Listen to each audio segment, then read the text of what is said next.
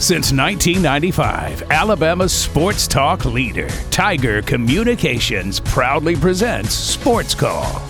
It's time to join our Sports Call crew as they discuss the latest headlines and happenings around Auburn and the entire sports world. To be part of the show, give us a call at 334 887 3401 locally or toll free at 1 888 9 Tiger 9. We're taking phone calls all show long and want to talk about whatever you've got on your mind. And now, coming to you live from the loveliest village on the plains, Auburn's first and Auburn's favorite sports talk show, Sports Call. Welcome, Auburn, into the Tuesday edition of Sports Call live on Tiger 95.9, the Tiger.fm, and the Tiger Communications app. My name is Ryan Lavoie, the proud host of the show. Today, I've got Mr. Brooks Childress and Mr. Tom Peavy with me here on this Tuesday afternoon as we're going to have a, a, good show planned for you here this afternoon. Throughout this week, we're going through the different Power Five conferences and giving you the over under win totals. And so, yesterday we did the Southeastern Conference. Today, we're going to do the Pac 12 Conference. So, we'll go through that a little bit later today. Have some uh, news from the college football world to talk about, including, uh, including the news about Jim Harbaugh at Michigan and penalties that are alleged to him and to Michigan there. Uh, so we'll get into that a little bit. Yesterday we we were going to talk a little bit about the, the two relief pitchers the Braves added. Did not uh, have time to do that, so we'll try to get that in today. And also want to give you the figures again on that uh, Kylian Mbappe contract, just because even though we know we don't talk much soccer here, the sheer amount of money he's making, we want to just compare it to some other notable contract figure, So we'll do that at some point today. Also have birthdays in sports as always. Nightly TV guide as always. Also the Thunder Chickens return to tonight. Two more uh, at 7:30 and 8:30 tonight. Two more opportunities to try to cluck up our first win. Uh, again, don't love our chances, but we're going to go compete. That's for sure. But again, fun show planned for you here this afternoon. Of course, you can join us on the Auburn Bank phone line at 334 887 3401 locally or toll free 1 Tiger Nine, Ryan, Brooks, and Tom with you here on this Tuesday. We'll start with you, Tom. How yep. are you doing this afternoon? Uh, I'm doing great. I've been running around town getting some errands done, uh, adulting as they call it. So, uh, but yeah, doing it, doing great, and a lot of different stuff to talk about in the football world, and uh, kind of ready to dive into this little Pac-12 deal and see who's good, who's not, and of course that has a little bit of effect on Auburn since there is a team there that the Tigers are going to play. Uh, Braves back in into it today uh, at Boston or are they home? Uh, at, it is Boston. at Boston. Yeah, at I knew they got. I knew they had a series with the Red Sox. So uh, see if they can kind of keep their winning ways going. Still kind of keeping a track on uh, on the recruiting situation and seeing what may or may not happen tomorrow potentially. Um, still just a lot of chatter out there, but nobody really willing to go one way or the other. But it is interesting to see what happens there. So uh, yeah, a lot, lot to get into and ready to get to talking about it. And yay, Thunder Chickens, ready to get on the field tonight. Cluck up, cluck up cluck tonight. up. And then Brooks Childress also on the show this afternoon, also a proud Thunder Chicken. How are you this afternoon? Uh, proud is a is a loose term I'd use. A participant there. on the I Thunder am a Chickens. participant of the Thunder Chickens. Yeah, uh, had a great weekend uh, after SEC Media Days last week. Got to be uh, got a, some relaxing in. Uh, went, uh, got some shopping done on tax free weekend, so I was out and about. Um, and it was it was a good weekend. Uh, and then you know getting ready here for Thunder Chickens softball again tonight. A uh, couple weeks off. It, it feels like we, uh, for at least for me, I can't play two weeks in a row. It, it feels like it, some somehow it's always been uh, play a week off a week, play a week off a week. Uh, so hopefully that uh, doesn't continue because we want to get the, the season done in a in a good good amount of time and not have to keep going uh, late into the, the month of August and into September like we did a couple years ago. Uh, but yeah, Braves are back tonight. Can't wait to uh, to check the, the guys out. The two game series, quick two game series up at Fenway before uh, returning back to Truist this weekend. To take on the Brewers. Back to back weekends against the Brewers for. Oh, that was weird. I know for the Braves. And so, can't wait to talk about uh, the Braves. Can't wait to get into more college football talk as we uh, inch our way closer and closer to the college football season here at the end of next month. And uh, yeah, can't wait to talk to all of our callers as well. It's going to be a great, uh, great Tuesday here on Sports Call. Yeah, uh, look, well, I think the the good news is the season is not being um, slowed up with the Thunder Chickens so far. No rain.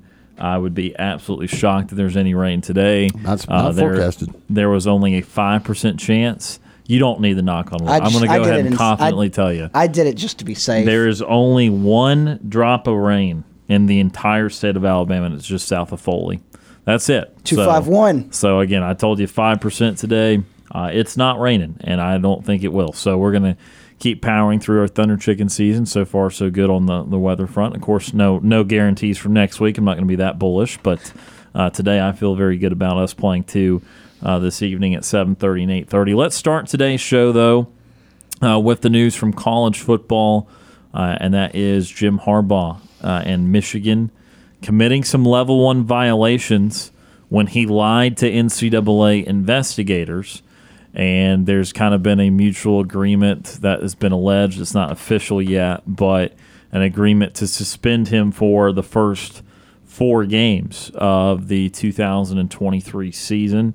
Again, the investigation was centering around some stuff during the COVID recruiting periods and some contact with recruits, some texts that that uh, were not permissible at that time. Also um, you know a staff or co- some some coaching staff that was not supposed to be coaching at a particular time. Some procedural stuff that were really level 2 violations not as serious as level 1 uh, but the level one violations came in when Harbaugh lied about it. So again, the projection is suspended for the first four games of the year, and I'll tell you what, just an absolute smorgasbord of, of difficulty uh, for Michigan these first four games. Listen, listen to this that he's going to have to sit out. East Carolina. Oh, I mean they're pirates. You know you got to be careful. Uh, UNLV Rebels, they'll rebel. Mm. That's tough. Bowling Green Falcons, they'll get you from above. Wow. And Rutgers Scarlet Knights, and they're automatically more intimidating because they've got scarlet instead of just being regular old knights. So the color makes them more intimidating. That is not exactly a uh, a big Murderers four games row. right for for Michigan to Michigan, East Carolina, UNLV, Bowling Green, Rutgers. I mean, you only play three non-conference games in the Big Ten, and uh, Michigan. And a lot of the Big Ten teams, not all, but uh, some have opted for. Uh, no big Power Five contest, and Michigan certainly one of them. As I would rate probably East Carolina as their most difficult non uh, or not yet non conference game. So, what do you make of the Jim Harbaugh situation? Do you do you think it's a completely separate deal than Tennessee, where we saw uh, a huge show cause for Jeremy Pruitt? Uh, saw some scholarship reduction. Did not see really many penalties for the current time. They had way many more uh, level one violations. So, so do you compare those at all, or are they just comp- two separate things for you? And just what do you think about this uh, Jim Harbaugh news? I mean, it, it just on face value, it seems odd that you know you're going to suspend Harbaugh for that for that period of time, but you have not done any suspensions with Tennessee. Well, it's also kind of hard to do that at Tennessee because he's not there. So right. you, I mean, that's why you put the long show cause in. Sure, you put the, the long show there. cause on it. So technically, he is kind of suspended because he they're not allowing him to coach anywhere right now. Um, uh, you know, uh, I, I think if you're if you're Michigan and you know that you messed up with those, I mean, you kind of take the four games and it's like, hey, well, you know, we messed up we'll handle it, and, and, especially because of the four games it is, it shouldn't uh, matter who's. At. I could probably go out there and coach Michigan and win those games. So um, halfback dive, sure, halfback dive, yeah, halfback ta- dive, yeah. ta- tackle the smaller guy, yeah, the right. smaller team with the ball, right? You know, but uh, NCAA, it seems like they like to get their teeth on something when somebody lies to them. It's kind of how it feels. You, know, hello, Bruce Pearl, right? Um, and so, I mean, if, if there were, I, I think they may have been able to avoid some stuff if they were, if, if Harbaugh had just been factual with them and had not lied about what was going on. I think the lying part of it is what got the punishment. Clearly. Uh, yeah. So, uh, so note to all coaches and staffs out there: don't lie to the NCAA. Right.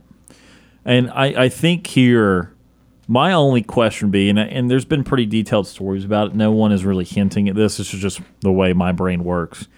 You know, either one of two things with why Harbaugh's lying, right? One, he's just being stupid, right? And he's trying to cover up any wrongdoing, maybe not understanding that the level two violations are really not that serious. There's nothing right. really long term or significant that's going to be handed down by the NCAA, even if you accrue several level two violations. So, one, he just not understanding that, you know, look, yes, you were doing some wrong here.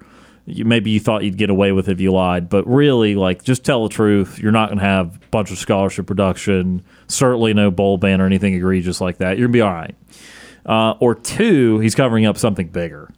And we know college athletics sometimes there is a uh, tendency to try to cover up some some big things and and some things that go on that obviously the NCAA looks the other way towards, or we don't try to, uh, or, or, you know those try to uh, uncover as clearly or as deeply. You know, again, what you know, as long as you don't flaunt it, type of thing, NCAA is not going to go calling, and so yeah, it makes you makes me wonder too if there's a possibility that there's even deeper stuff there at Michigan, and and that Harbaugh was thinking they were on the on the cusp of getting to, and and again, that's just, that's just speculation. That's just one of the two options that I'm thinking about in my head. But again, I you know I'm someone that at all possible. I just think that that honesty is the way to go, and if you're just covering up a few mum two you know level two violations that aren't that serious that that the the logical thing there in my opinion is not to lie.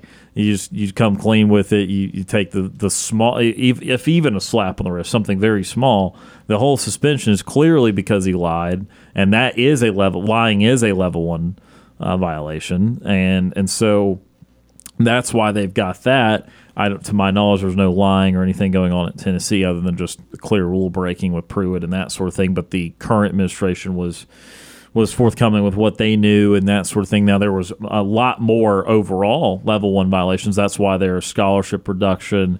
That's why some people were, were hinting at should they should they get a year bowl ban or something like that. How do you penalize the current staff versus the old staff? The very long was it the five year Jeremy Pruitt?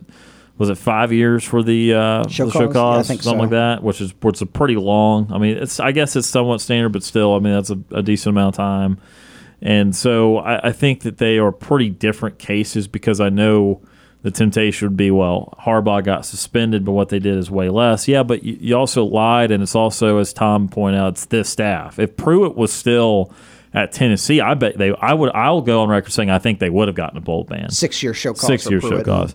I think they would have gotten a bowl ban if Pruitt was still there, but he's not there, and you're drawing that line on trying to have things affect the university to some degree, but more more so the the people that had the wrongdoings. You're you're trying to penalize them, and that's why Pruitt had or has this really long show cause, whereas. Uh, you know, Harbaugh is the Michigan coach, and he's going to be the Michigan coach, and so you have the right to penalize that staff. And instead of mass scholarship reduction or something like that for, for, some level one violations, it can be very direct because it was not players that were lying, it was the coach. So you can penalize the coach in particular. So I actually think uh, I actually think this penalty makes sense because it, it is not, even though there were some recruiting violations, the recruiting violations were level two. So you don't have right. to go to the scholarship reduction route because it wasn't deep dive into into the recruiting aspect. It was the act of lying, which again is it, that the only one controlling that's Harbaugh, and so you have a clear penalty that can punish him specifically without the rest of the program or other elements of the program. And so to me, this actually makes sense because it is a lot different. Brooks, I don't know if you have any thoughts on the on the situation as a whole? Um, I mean, it, it's it feels like it's this is a good uh, Michigan. You know, when they when they're negotiating this four game suspension, they looked at their schedules like, yeah, I think we can afford to to lose the head coach for these four games. Um, what would be hilarious is his first game back is a road game at Nebraska. If they were to trip up and lose that, and for Matt Rhule's first uh, big win of his uh, tenure at Nebraska, but yeah, I mean, it. I, I, can, I definitely can see the the side that you're you the the side that you brought up that they he could be trying to cover up something bigger that hap- that's happened there. Um, but even if there is something bigger there, the NCAA is not going to do about anything about it for like three years if they found out about it. I mean, it, it just takes forever for the NCAA to, to dole these out. And they got this this stuff last year, I think, was the notice of allegations uh, when they sent these to Michigan. Um, but yeah, I mean, it, it's it, it, it does. I think it does a good job of um, of uh, punishing the person that was involved in it and not the program as a whole because it, if you know you look at it it was Harbaugh that sent the you know it, it was like what text messages to uh to recruits during covid. They didn't reach out to him. The the recruits didn't reach out to him. They he he texted them. It was like hey what's up? You know I, I don't know exactly what he says. Hey recruit you up? Um, but it, it's it's uh it, it punishes Harbaugh without punishing the program as a whole because you know the the, the assistant coaches there maybe they knew about it, maybe they didn't. The players there probably didn't know that he's out here, you know, texting recruits during COVID, and so I I, I do like that. I'm I want to bring up again the the the the way you know how long it takes the NCAA to, to dole out some of these um, some of these punishments and it, it I don't know you know again don't know how you how you could fix it, but I think the NCAA needs to, to learn stuff from the pro leagues because you see I saw it uh, yes was it yesterday or the day before where there was uh, the NFL suspended somebody for gambling and is when they that was pretty quick.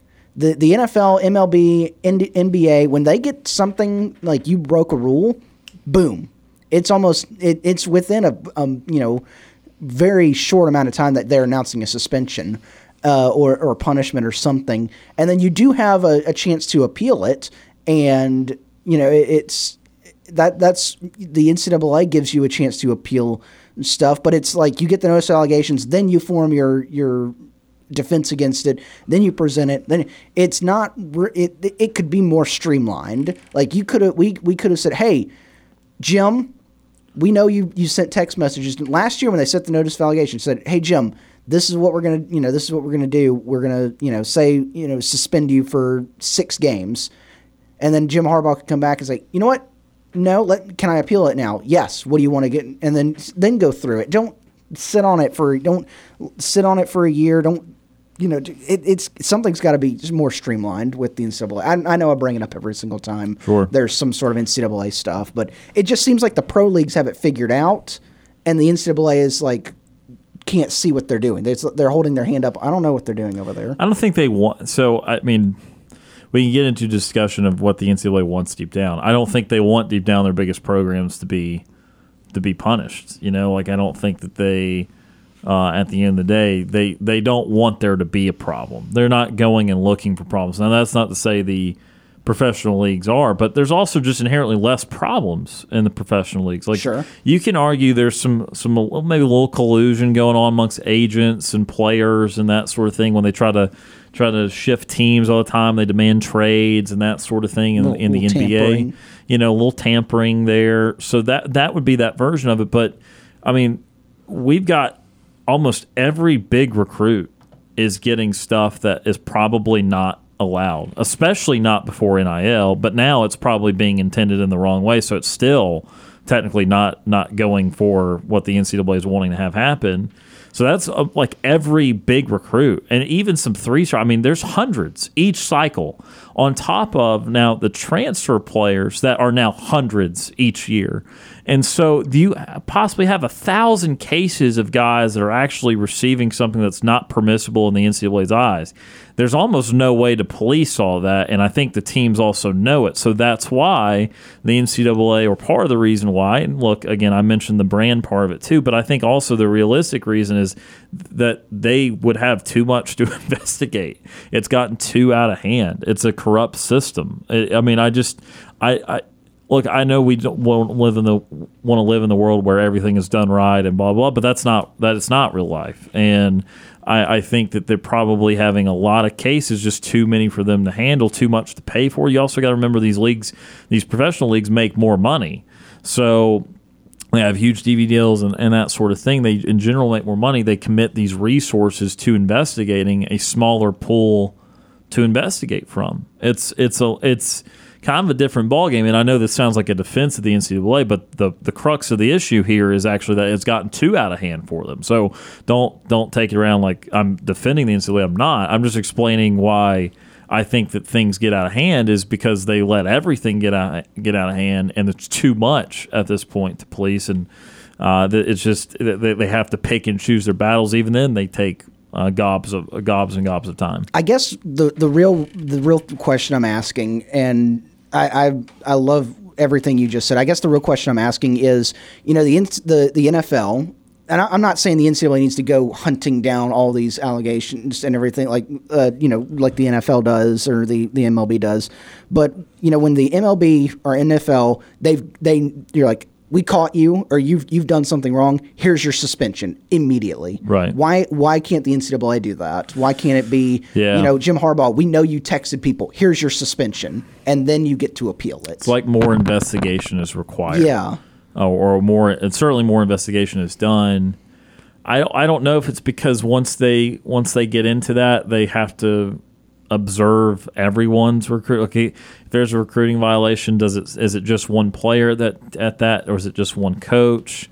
There there might be more ambiguity to everything going on. Where in the professional level, it's like this: we've got we've got evidence this person bet and, you know, look, you could argue, well, why wouldn't they then ask teammates about it and try to investigate that? They could, um, that, that if they wanted to do the same type of thing. But I think that they are different mindsets where, again, if you awake the sleeping giant of the NCAA with investigation, they're going to try and do everything, do every investigation they can. Whereas the professional leagues maybe are, are very micro focused. They're very, just that issue. We're not trying, and and uh, there is some overlap in what I'm about to say. They're not trying to find more issues, right? Like the NCAA just on an everyday basis is not hunting issues, it appears. And I think that once there's an issue in the NFL or NBA or something, again, they're not hunting more. Like uh, when Dallas lost a draft pick for kind of tanking. Now, I mean, to be fair, that's kind of a black and white issue. They investigated real quickly is Dallas purposely losing these games instead of trying to make the plan to keep their draft pick? The answer was yes.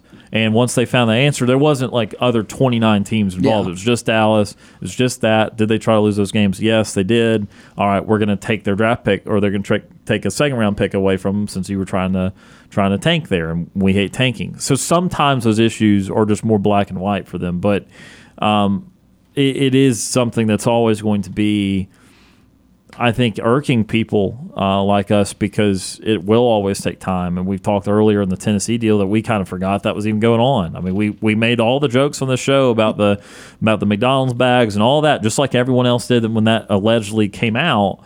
And then you still you kind of just move on with your day type of deal. And when the Pruitt stuff came back up, it was like, oh yeah, that's right. They never actually gave him a penalty for that. Will Wade took. Will Wade was about as as as black and white as it could get because he was on tape. We all heard the vi- the violation was heard for all of us to hear, and yet the, the, the, it still took a year or two to investigate it all because again, I think the NCAA was trying to maybe dig more and find more. I mean, again, I I'm not going to pretend to know everything about the NCAA and their dealings, but they do clearly make it more complicated sometimes than it has to be. But um, again, if as long as you don't flash anything. They're not going to be like, hey, that's a mighty fine five star recruit you just got there. How about we uh, check the phone records out? I mean, if they did that, again, it would it would way too many resources, way too much time. And again, the schools know this. You're policing a hundred and some schools Whereas these other leagues are policing 30, 32 teams. And and again, the, the processes are different to begin with anyway because the drafts, free agency, etc. There's just not it, the scope is just not as large in, in professional sports as it is in collegiate sports. Good conversation right there. We need to take our first time out of the show today. When we come back, we'll get to today's birthdays in sports. You're listening to the Tuesday edition of Sports Call on Tiger 95.9.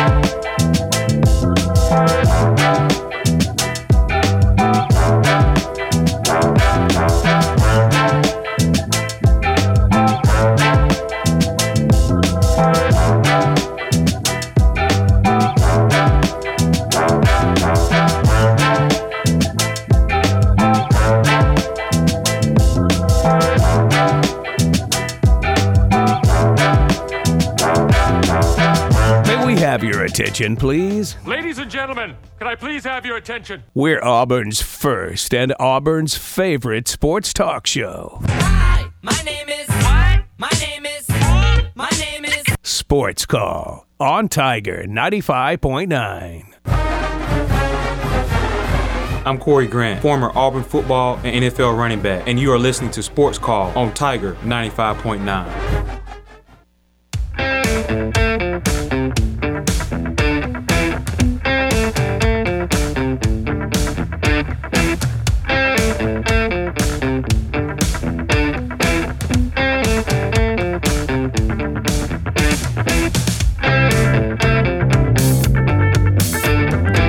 Welcome back to Sports Call Tiger 95.9. Ryan Lavoie, Tom Peavy, Brooks Childress with you here on this Tuesday afternoon. Of course, if you missed anything at all, you can check it out on the Sports Call podcast presented by Coca Cola.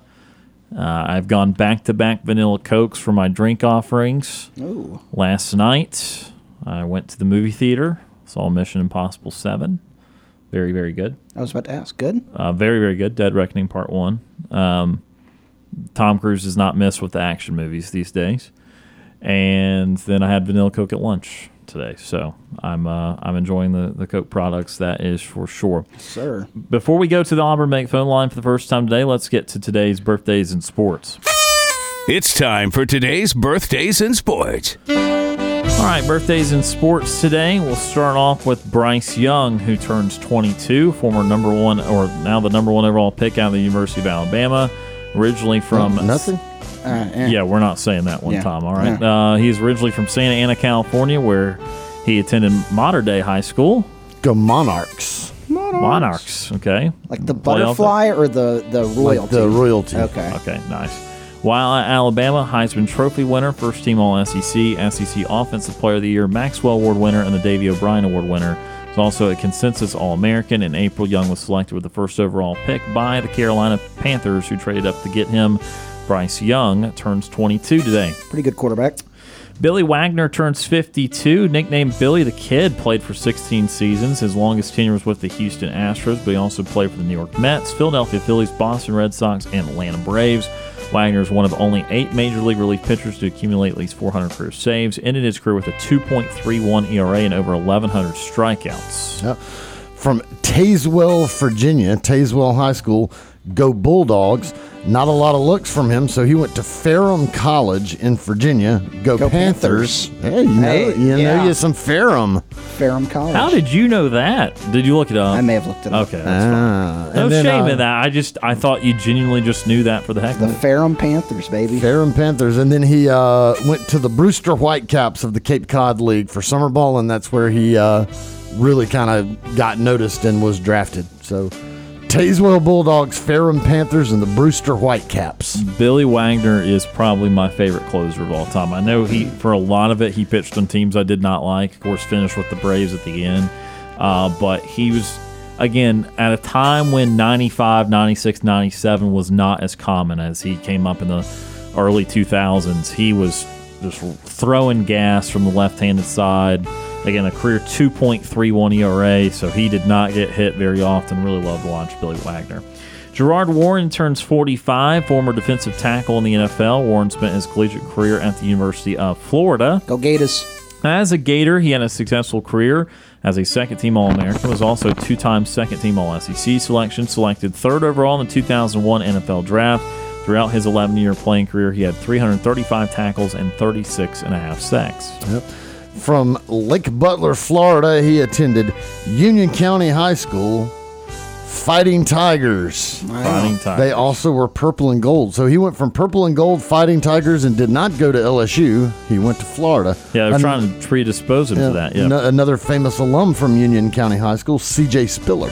nice. Okay. Who also did not go to LSU, but he went to a, another kind He of went to another Yeah. Tigers, yeah. Kenny Thomas turns 46 today. Thomas, former forward in the NBA, played 11 seasons. Started out at the University of New Mexico. Go Lobos. You, you, you sound like you had a little doubt there, hmm. but you're right. Go Lobos. Where he Go ranks Lobos. second all time in points, leads the school's list in career rebounds with over a thousand. Thomas is one of eight Lobos to get selected as an All American. Selected 22nd overall in the 1999 NBA draft, was one of only 11 players to average a double double for the 2003 2004 season. It's a fun nugget right there. Well, Kenny Thomas is 46 today. He started his high school career in El Paso, Texas at Stephen F. Austin High School for three seasons. Go Golden Panthers. Mm. Okay. And then he moved to Albuquerque, New Mexico, where he played at Albuquerque High School. Go Bulldogs. Oh, sad. We were at uh, least putting some some something in front of these generic names, and then we went back. and Yeah, got with that's two. Yeah, two Bulldogs on this list. A Panthers, a Golden Panthers, right. But we They did have a Fighting monarch. Tiger. But we do have see. a monarch. The Monarchs, Monarchs is probably pretty the good. best one. It, yeah, absolutely is. So Bryce Young, 22, Billy Wagner, 52, Gerard Warren, 45, Kenny Thomas, 46. Those are the birthdays in sports today on this Tuesday I, afternoon. I like the White Caps in the uh, Cape Cod League. At least that's different. Yeah. One like the Brewster Bulldogs. Yeah. All right, 334 887 341 locally or toll free 1 Tiger 9 to join us on the Auburn Bank phone line today. We go to that Auburn Bank phone line for the first time today. James from Montgomery. James is with us. James, how are you doing this afternoon? I'm good in War Eagle. War Eagle. Yeah, well, we're so far away from the NFL season, and do you think that Shaquan, that uh, Saquon Barkley is going to stay with the New York Jet, uh, the New York Giants, or is he going to get traded to a different team with his uh, free agency uh, salary cap that he has? Yeah, I think with Saquon Barkley, I believe he signed the franchise tag today, so I fully I'm expect him to be I'm on the phone. in New York uh, this year, and I think that he's going to be a very pivotal part of New York's offense. So I do expect him to be a giant for this year, but I have no idea what will happen next year. Yeah, so if he doesn't stay a New York Giant, I'm probably seeing him actually, you know, somebody other than the New York Giants might pick that might keep him. I'm looking at like Carolina Panthers, the Oakland, the Las Vegas Raiders, the Washington Commanders, or the uh, the Jacksonville Jaguars, just to name those teams that are looking for a great uh, guy in uh, Barkley as well, in, in Saquon Barkley as well. Yeah, we'll have to see about that. Uh, Obviously, I hope in Jacksonville, I hope Tank Bigsby gets off to a big start in Jacksonville, and can have a good career there. But again, we'll see if Barkley and, and the Giants mend their relationship. Again, I know he plans to play at this point, but uh, obviously that relationship's going to be walking on thin ice. So he. They, they need to have a good year, and he needs to have a good year. Everyone needs to needs to have everything work out for them. Yes, as well. And then I was listening to the NFL Network uh, the other day. They were talking about that the New York Jets might make it to the Super Bowl. I mean, that could be a big. Um, I- I'll probably say that's a no for me as a Dallas Cowboys fan because the New York Jets. Mm, if they make it to the Super Bowl, I mean, it would be their first time ever um, probably I'll say like this year it would be like their first time ever going to a Super Bowl or winning a Super Bowl.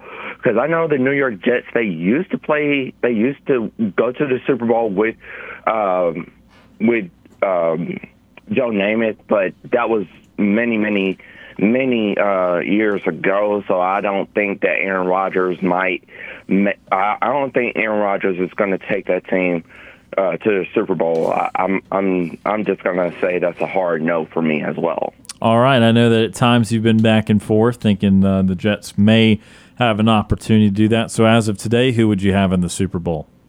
Um, I will actually have my Cowboys, or um, I could probably put Dallas Cowboys in there, and I would like to have.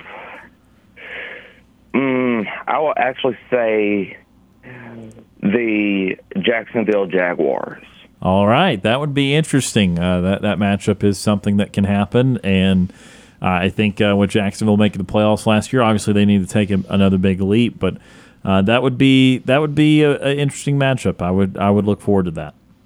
Yes, because I have never in Super Bowls history since I've been watching the Super Bowls for a long time. Uh, I never seen the Dallas Cowboys play against the Jacksonville Jaguars in a Super Bowl, so I think this will be, uh, you know, Dak's first time playing in Las Vegas, and uh, you know, the the quarterback for Jacksonville. Um, uh, what's that guy's name? Trevor Lawrence. Yes, Trevor Lawrence. I, I would love to see those two guys actually go at it in Las Vegas, and one of them might walk away with the uh, Vince Lombardi Trophy. I think it might be Dak Prescott's year of winning that as well. Yeah, we shall see. And yeah, like you, I've never seen the Cowboys Jaguars in a in a Super Bowl either. Maybe we will uh, one day. What else is on your mind today? Well, I'm actually um, getting ready to actually look at the playing tournament that's going to be coming up in a couple of months from now, and um, I'm narrowing it down to actually four teams of the uh, summer league as well. So I know the summer league is already over. So I'm actually uh, taking these four teams out of the summer league and putting them in the playing tournament. And I will have to say I'll see my uh, Dallas Mavericks play against the NBA uh, Finals champions, the Denver Nuggets. That will be the first round. So I'll have to say the Mavericks will take that first round and move on to the second round as well. Yeah, a little early to be talking uh, in season tournament. I, I've certainly missed the NBA, but we're still about three months away from that. So uh, I know that during the season they're going to kind of have games that are incorporated into kind of a pool play before they get into a Final Four. But uh, yeah, it'll be the first time ever for the in-season tournament. Again, that's coming up. I think that'll come up throughout the month of November primarily. Yeah, so I'm actually going to be looking at that one when it comes up in November, and uh, seeing uh, some teams that are they're already they've already won in the uh, summer league, and now they're moving to like the in the in tournament um, pool pool tournaments as well. So I think uh, Dallas might make a good run this year to the NBA Finals as well. But when that time comes, I'll probably see Dallas and Los Angeles actually play in the actual uh, NBA Finals as well. Uh, yeah, I mean they, they certainly could end up playing in the NBA playoffs at some point. We would see uh, how that would progress in the finals, as those two would have to meet in the Western Conference playoffs. But uh, we we will see again once uh, once that time comes here down the line. What else is on your mind today? Well, I'm actually looking at um, who's going to be going to the World Series this coming up year, and I think it might be the Los Angeles Angels with uh Shay, with Shohei Ohtani, and um, I'm I'm thinking he might stay at Angel, and and they're really they're looking really good as well. Their their season record is looking outstanding. Um, my Texas Rangers, mm, not not too good because we lost the game last night, so I'm just going to see how they're going to bounce back today. But I'm looking at some other teams that might make it to the to the World Series this year. Well, I still like your Texas Rangers more than I like the Angels, James. The Rangers still lead that division uh, by two games over the Astros and seven and a half games over the Los Angeles Angels. So I think you should still have some confidence in the Rangers. Now, would you like to acquire Shohei Ohtani in a trade or something like that? Because I know he's on the potential trade block and he might get traded. Um, I don't know if um, I don't know if we might make a trade uh, because I know we have some great players this year on our teams.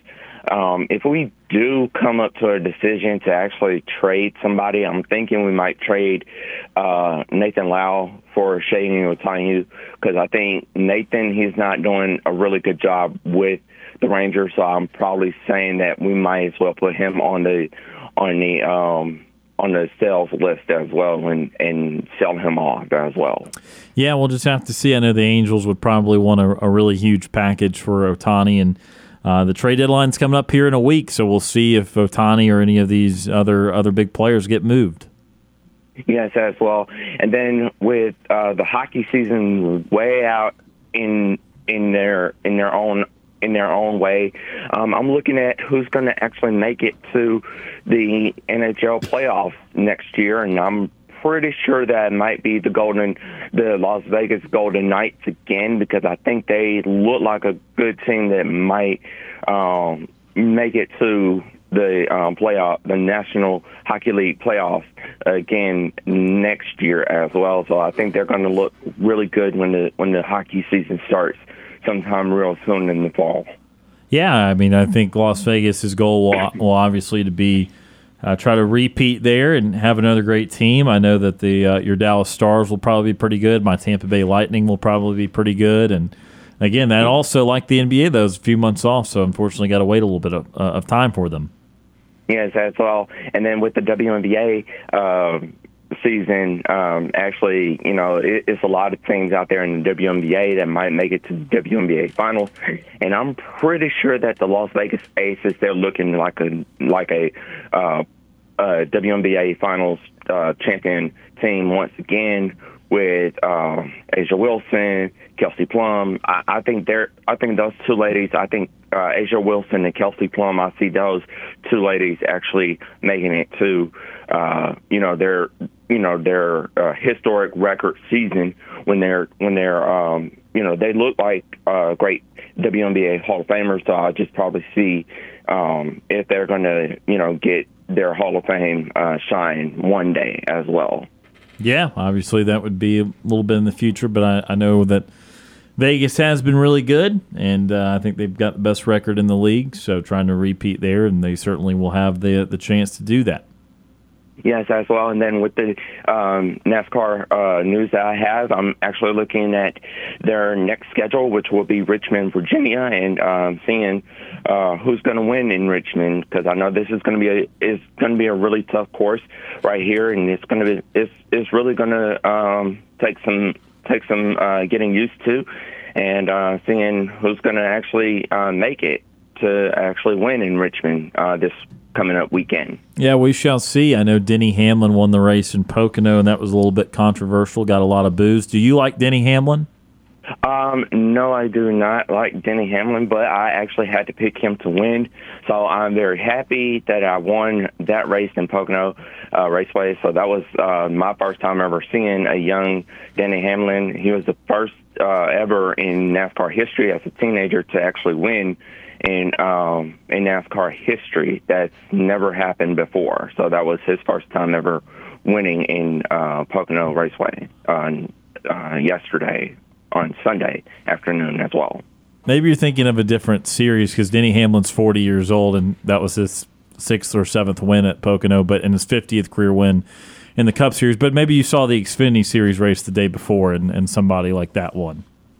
Yes, because they were uh, when he was uh, I know he's 40 years old now, but when they were showing after he won, they were like showing the timelines of how many races he's actually won and how many times he's actually won in so many different uh, tracks in his uh, lifetime career as um, from a teenager to what he is now. So I think um, if he wins another one, I think it might be 51 or 52 wins under his record uh, season. Yep, that is how it would work. He's at 50 now. His next one would be 51. All right, James, well, we got a couple more minutes left with you. So, do you have any final thoughts for today?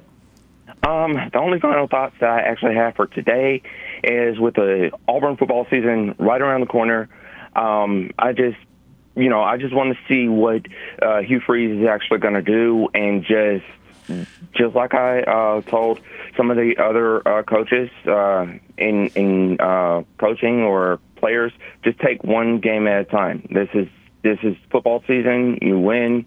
Um, you, you're going to lose some. You're going to win some, but just take one game at a time as well. And and I hope Auburn uh, comes out victorious at the end of the season as well. Yeah, basically just got to get those guys to keep competing and try to keep getting better every day and uh, try to try to win however many games you can. And also, James, that reminds me again, we've got two more Thunder Chicken softball games tonight. So, do you have any motivation for us as we are trying to get our first win of the year? Um, well, actually, I do have some motivation for y'all as well. I'm actually the Thunder. Uh, y'all can actually call me uh, the Thunder Chickens head coach. If that would be um, possible for me as well. Uh, yeah, um, maybe maybe like a team owner or or, or a interested party or something like that. Uh, maybe I could be like the team owner. I can own sure. the Thunder Chickens as well. Sure, sounds good. Well, guys, um, last Tuesday, um, we we you know we didn't do uh, very well, but tonight, yeah, I have to work very hard. So just um, you know, this is a game that we're going to play at home, and we're going to win it at home. So just um, you know, just keep it up as well. Just keep a a, a motivational uh, spirit in and um, win win some games as well. That is the goal. We're going to absolutely try to be fired up tonight, cluck up, and, and try to get a win. All right, sounds good. So I'm gonna probably send y'all some um, some uh, tweets, and if I uh, see a good score, then okay. But if it's if it's not really good, but then I'll just have to see what I can do to, you know, try to take some players out as well. Yeah, maybe you have to make some trades or maybe even sell the team at the end of the day if we keep losing. I don't know. We'll see. All right, sound good, and War Eagle. War Eagle. That is James from Montgomery joining us on the Auburn Bank phone line. Appreciate that call from James right there. We're down to our last minute or so of our number one. And coming up in hour number two, towards the end of hour number two, we will get to our 2023 Pac 12 win totals. There's a great chasm between the top half and the bottom half. I was excited to talk a little bit about that uh, with guys. I know Brooks, you're a big proponent of Pac-12 After Dark. What is your favorite Pac-12 After Dark team? Like just Ooh. like That's a good question. who's Oregon on the State, most? Oregon State. Oregon yeah. State's a good one that you could find at like a, a 10 p.m. kickoff on FS1. Um, Washington State, they're not as fun anymore after Mike Leach left. Um, Cal, Colorado's probably gonna be pretty good now. Yeah. Although I don't know if they're gonna. Be, they might be given some primetime games. you Yeah, know. they, they'll probably get some some prime time. I, I'd say you, you could find some good games in Corvallis, Oregon, late at night, and you can also find some good games in Tucson, Arizona, late at night. Some of those Arizona games, uh, they they can get really fun. Who was their quarterback a couple years ago? Um, for Arizona. It was uh, gosh, I it was Ke- Kevin Sumlin's quarterback. Uh, Khalil Tate. yeah, he was so fun to watch late at night. Khalil Tate was a was a great late night watch. Yeah, he uh, he was a great runner of the ball too. Very athletic guy. You like some chaos late at night, and of course Auburn's going to be involved in that uh, in week two with how late they're playing now at Cal. What nine o'clock local time here uh, is when they're kicking off in that game. So uh, that'll be a late night one that we're not used to. So that's coming up in the second hour. Also, we'll update you a little bit on the MLB trade deadline. Again, those two Braves relievers that were acquired, I believe, early yesterday. So we'll talk a little bit about those guys and also that Kylian Mbappe number. Uh, just real briefly tell you, just for reference, just how much money he's going to make with that Saudi Arabian club this year. So again, we're out of time for hour number one, but stay tuned. A lot more sports call after this.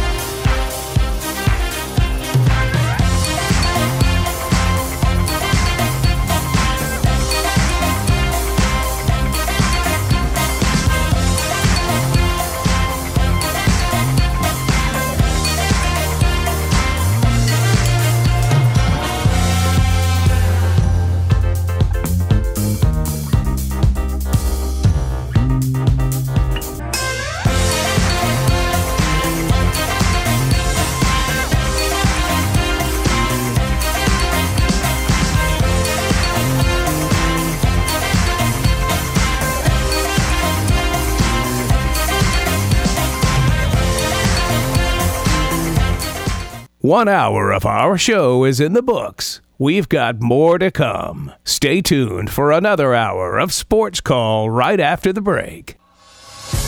Since 1995, Alabama's sports talk leader, Tiger Communications, proudly presents Sports Call.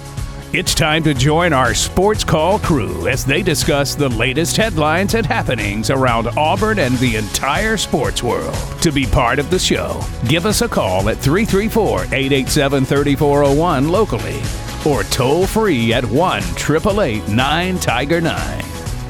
We're taking phone calls all show long and want to talk about whatever you've got on your mind. And now, coming to you live from the loveliest village on the plains, Auburn's first and Auburn's favorite sports talk show, Sports Call. Hour number two of Sports Call starting right now. Tiger 95.9. Ryan Lavoie, Tom Peavy, Brooks Childress with you here on this beautiful, hot and sunny Tuesday afternoon. Tom, we're only getting in the low like 70s tonight, mid 70s. So when we're playing at 7:30, 8:30, it's going to be in the 80s. It's gonna be Still- warm. Still going to be toasty. Yeah. Uh, At least the sun won't be out. It'll, it'll the sun will be down. We'll be under the lights, but yeah, it's gonna be a little, little hot and muggy while we're out there playing. So, unfortunately, this time of year, here's your two options: it's going to be hot or it's going to be raining, and uh, the latter causes us not to play. So, hot it is, but we will take it. Uh, excited to be back out there. Uh, the team was out there last week, but we were in Nashville, obviously, so we had to miss the last two games. Yep. Speaking of Nashville, how about this little nugget of news? It was about Vanderbilt's homecoming. Yeah. Yeah, I saw that. It's against Auburn uh, Yep. this year, and uh, Look, Auburn, Auburn has become a homecoming opponent. Okay. For try to- Vanderbilt. yeah, well, again, stir the pot if you will. Uh, it is. Uh, I know some will be offended by it for sure, um, but also it's it's.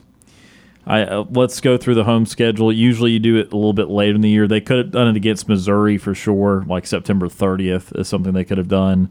Otherwise, they played Georgia on the 14th. weren't going to do it then, uh, and then that's it. I mean, they their their home schedule is very heavy in the. They have uh, four of their first six at home. Hawaii first game of the year, not doing that. Alabama A and M, you're not doing that second game of the year. Uh, then they got Kentucky the 23rd of September and uh, Missouri September 30th. So they could have done it those games, but then they're at Florida. They host Georgia. They're certainly not doing it then. They're at Ole Miss. They host Auburn. Then they're at South Carolina and at Tennessee. So again, I logistically uh, it makes sense. I, Auburn, you know, I again, I I know someone's going to talk about it, and Steve might call about it and get angry, but I had I, I I mention it just because it is a no, little noteworthy nugget, but I don't care. right, yeah. Uh, Go there and beat their I butt on don't their think that homecoming. is. Who cares? I, I don't think that is them saying, "Yeah, Auburn sucks. There, we can beat them. That's is the game." I think it's a logistical challenge of your only two uh, home games in the second half of the year are Georgia and Auburn. Which one you can pick there? I, I think the most important thing about Nashville and Vanderbilt right now is it appears that the vast majority of their stadium is not even a thing right now. Like when we were at media days, somebody took a picture. Like basically, their entire end zone seating area is gone, and I mean it's not close to being done. It's not like, hey, oh, I didn't see that picture. Yeah, I Yeah. didn't see that. um, yeah, their end zone seating was. I guess they're doing some remodeling there, but uh, I mean, it looks like you're just going to have the sideline seats, and that's it. Well, yeah, I mean, they got a month to do it. They got to get it done here next month. When, you, when I'll show you Yeah. the picture whenever I get Sure. a chance, but I, I mean, it, it's eh, like I said, It's not a it- month away. No, it, it's like a year away. Yikes. So yeah, that'll be Well, interesting. It'll look better for TV because then everyone will be squashed together and Yeah, as opposed to having they, they might. Yeah, they might actually throughout. look like they have a crowd there. Uh, so let's get into a couple different topics here. Again, coming up a little bit later, uh, 2023 Pac-12 win totals. I want to spend just two minutes on this crazy Kylian Mbappe contract. Again, we don't talk soccer often, uh, and certainly don't focus on the leagues within soccer. But I just the, the numbers on this. Just if you have not heard them, it, trust me, it's worth two minutes for you. So this so Saudi Arabian team Al Hilal is paying is going to pay Kylian Mbappe seven hundred and seventy six million dollars for one season. Not not for ten seasons, twelve seasons, six seasons. One season, seven hundred and seventy six million dollars. Of course, in soccer, the way it works to acquire a player, it's not really a trade. You usually pay a transfer fee to, to kind of get them out of that other contract and to bring them over. It's that's the trade. The other team gets a bunch of money and you get the player type of deal. So they're they're sending about three hundred million dollars to PSG on top of this. So this is about a one point one billion dollar transaction for one player, which is insane. Let's go over some of the figures though of other famous athletes, what they make. Some some just relative stuff to the seven hundred and seventy six million. Okay. 531 million is what LeBron James has made in his entire NBA career for his on the court earnings. 494 million dollars is Patrick Mahomes' deal through 2031. Okay, so that huge contract he signed, it's still almost 300 million short of Mbappe. I'm going to skip one and come back to it because this one made me laugh out loud. 367 million dollars is the entire New York Mets payroll. Of course, of course, that's the uh, that's the number one payroll in Major League Baseball. $332 million is what Tom Brady made all time in the National Football League. All time. Yeah, it's what he made in his entire career. $225 million is the 2023 NFL salary cap. So that means a team in the National Football League cannot spend one third of what, a t- of what Kylian Mbappe is going to make this year. Uh, the value of the top WNBA team, the Seattle Storm, is 185 million. Tiger Woods' career PGA earnings, 157 million, the greatest of all time in golf. We won 14 major championships and mainly like a 10 year span, then won another a few years ago. $157 million for Tiger in his career, of course, on the course earnings. Here's the one I skipped because I laughed out loud. I told you the WNBA franchise. How about this? The value of the Arizona Coyotes in hockey is 450 million. So Kylian Mbappe in one year will make 300 million more than what the Arizona Coyotes are worth. He could turn around and buy them in July of next year and go buy the Coyotes if you wanted to. He's not going to want to, but you could. Sure. Uh, in other words, it's nuts. There is no. I'm trying. I usually hesitate in this because the world of business and sports. I mean, there's all these TV deals. There's all this revenue from merchandise, and there's just so there's very various streams of them that are sometimes hard to qual- quantify how much exactly a team makes from it. I would find it hard to believe that this Saudi Arabian team is going to make this money back on Kylian Mbappe. What do you think? No, no, I, no way. No, no. You think there's a chance? Seven hundred and seventy-six million in one year for him. And again, remember they're paying out three hundred million dollars to the team. So that one point one billion dollars is this investment for only one guaranteed year of soccer. This is again, this is not.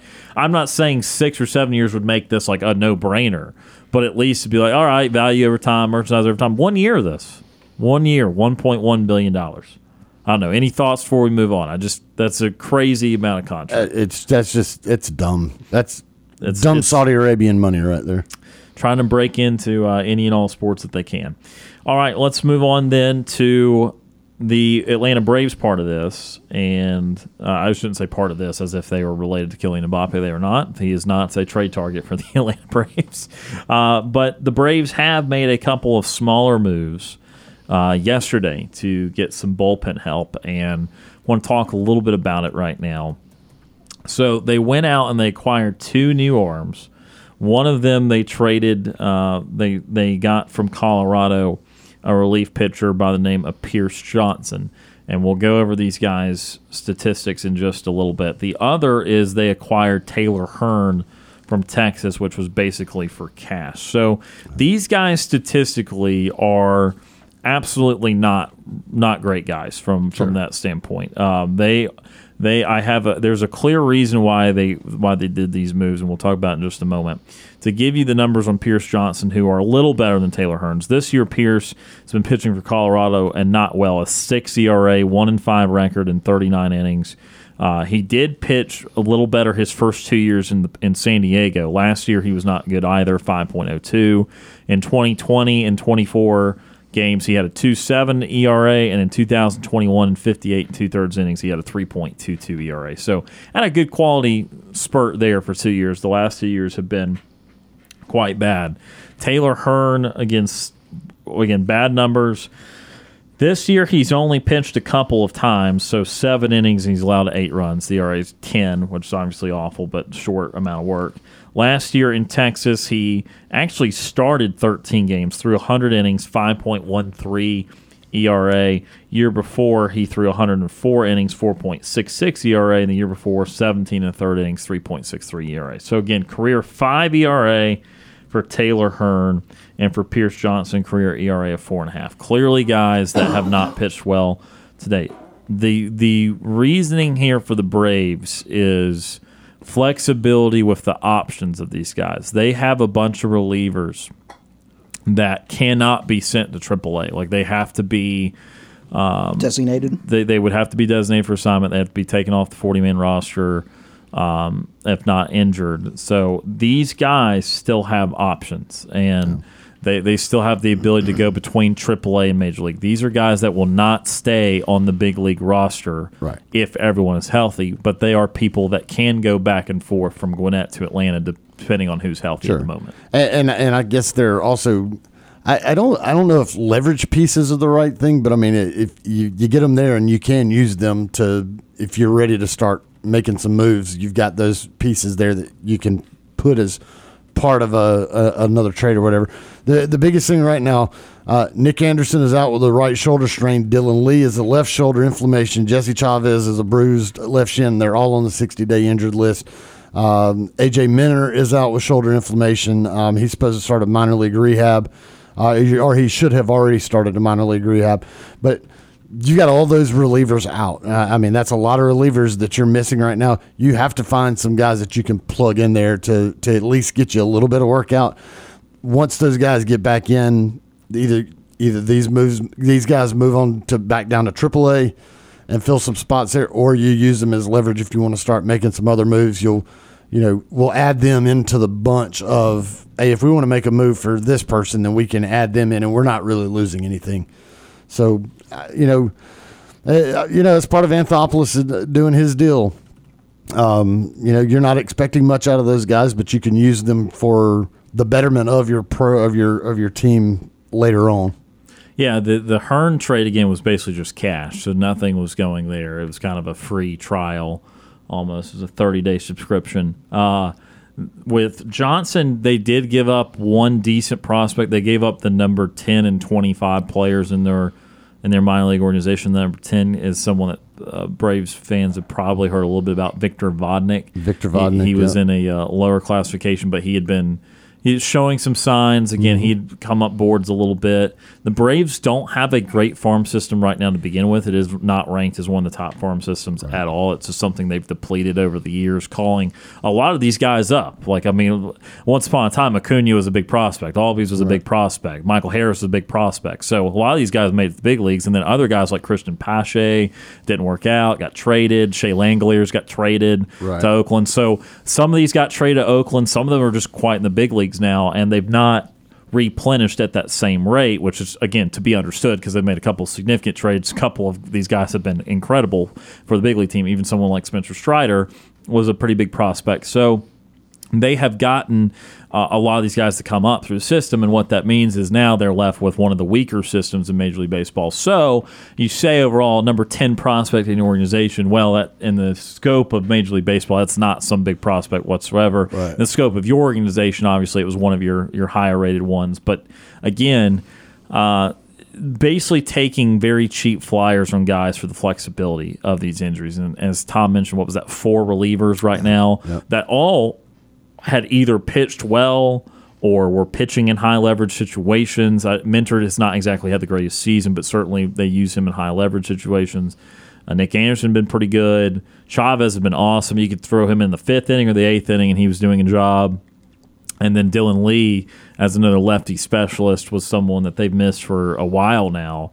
So they got a righty here, they got a lefty here. These are these cost effective moves that try to operate on the margins sometimes that just are trying to give you some depth for this rainy period of injuries. Also, the Braves can take every off day to their advantage. So I know that they always like a full day off for the bullpen, like yesterday when they didn't play. But uh, do you think we see Brooks any more moves from the Braves? Any more of these relievers? do, do, you think they should stand pat at, at this point? Um, I you know, it feels like I mean I think we said this a couple weeks ago on the show, but you can never have too much bullpen help. I don't think any team in the history of Major League Baseball said, you know what, we're good with the, what we got in our bullpen to going forward. I think everybody can use bullpen help. I would not be shocked that if if Alex Anthopoulos is looking at another move, maybe not for a bullpen guy, but one of these two guys is not a piece there, like a like you trade for them and then boom, we're to turn you, we're to flip you around and give you to somebody else. Um, just because that's that's the nature of the game here. You get two guys. I know you're you're you know you de- you need bullpen help right now, and these two guys will help you there, but just just be and I don't know what it is, but it's just you, you think about it. I would not be shocked if one of these guys is a is a flip around. We're going to use uh, make another trade here for somebody bigger. Um, I, I don't think they need any any rotation help right now. Um, you're you're getting guys back that uh, you you've had injured, and your your pitching rotation right now is is fairly fairly solid. I, I know they've struggled here uh, right out of the All Star break, but um, it's you know it's been fairly solid all year. The lineup's not a problem. uh, the Braves, you know, you, have even moved the lineup around midway, you know, uh, midway through the first half of the season. You you flipped the lineup there, and it, it got more successful, uh, and you didn't think that, that was possible. So I, I, I don't think there's a lot of stuff that needs to be uh, tinkered with or anything. Um, the the biggest thing is if you want to go get a uh, if you wanted to go out and get a big name and I, I, know a lot of people have brought up, oh, what about Ohtani? the the thing is, is the Braves have the the pieces on the roster to make that Ohtani move. I think, but it's the do you have the guarantee that he's going to sign next year? because the way the Braves have built this up and, and they've got so many guys on long term contracts everything, you don't want to get rid of what you've built there. That can be successful for a long period of time if you don't have the guarantee that Shohei Ohtani is going to stay around for more than just the next couple months to get you to, to a postseason. Um, and, and the Braves are already solidly on their way. I think Brant was telling me yesterday they've got a, a plus 99% chance to make the postseason at this point right now, according to some odds uh, that, that are out there. And so, really, I, I think if the Braves make any more moves, it's probably going to be for more, you know, a, a better bullpen arm. Um, but it, it, it it's you know it, no, nothing is out of the realm of possibilities when it comes to the trade deadline. I think we've we've experienced that in the past uh, years, but again, not a lot to tinker with this Braves lineup. I know they've they've been struggling out of the All Star break, but they're still their lead in the in the NL East has not shrunk at all. Right, uh, and look, I think we should clarify that again. I don't think these relievers are part of a bigger move. The, the other teams would not be attracted to these relievers whatsoever. They don't have big numbers this year. Um, if they were, they, guys could get thrown into a trade, but again, these guys don't have have real value if you're trying to acquire someone of a, of a bigger stature. The Ohtani bit is interesting. I want to get back to that in just a second. Uh, to kind of finish up the Brave stuff, again with Pierce Johnson, because you've got to always, it's just it's a thing you have to look at this when you look at pitchers coming from Colorado. It is awful pitching there. And I'm not saying that Pierce Johnson's going to come in and actually be real good for Atlanta. But if you're looking for one of these two guys that could potentially make an impact, look towards Pierce. Again, that six ERA this year, although we know he had two years in San Diego that was pretty good. This season, at home, in Coors Field, 7.23 ERA away from Coors Field, 4.11 ERA. That's not gangbusters. I get it.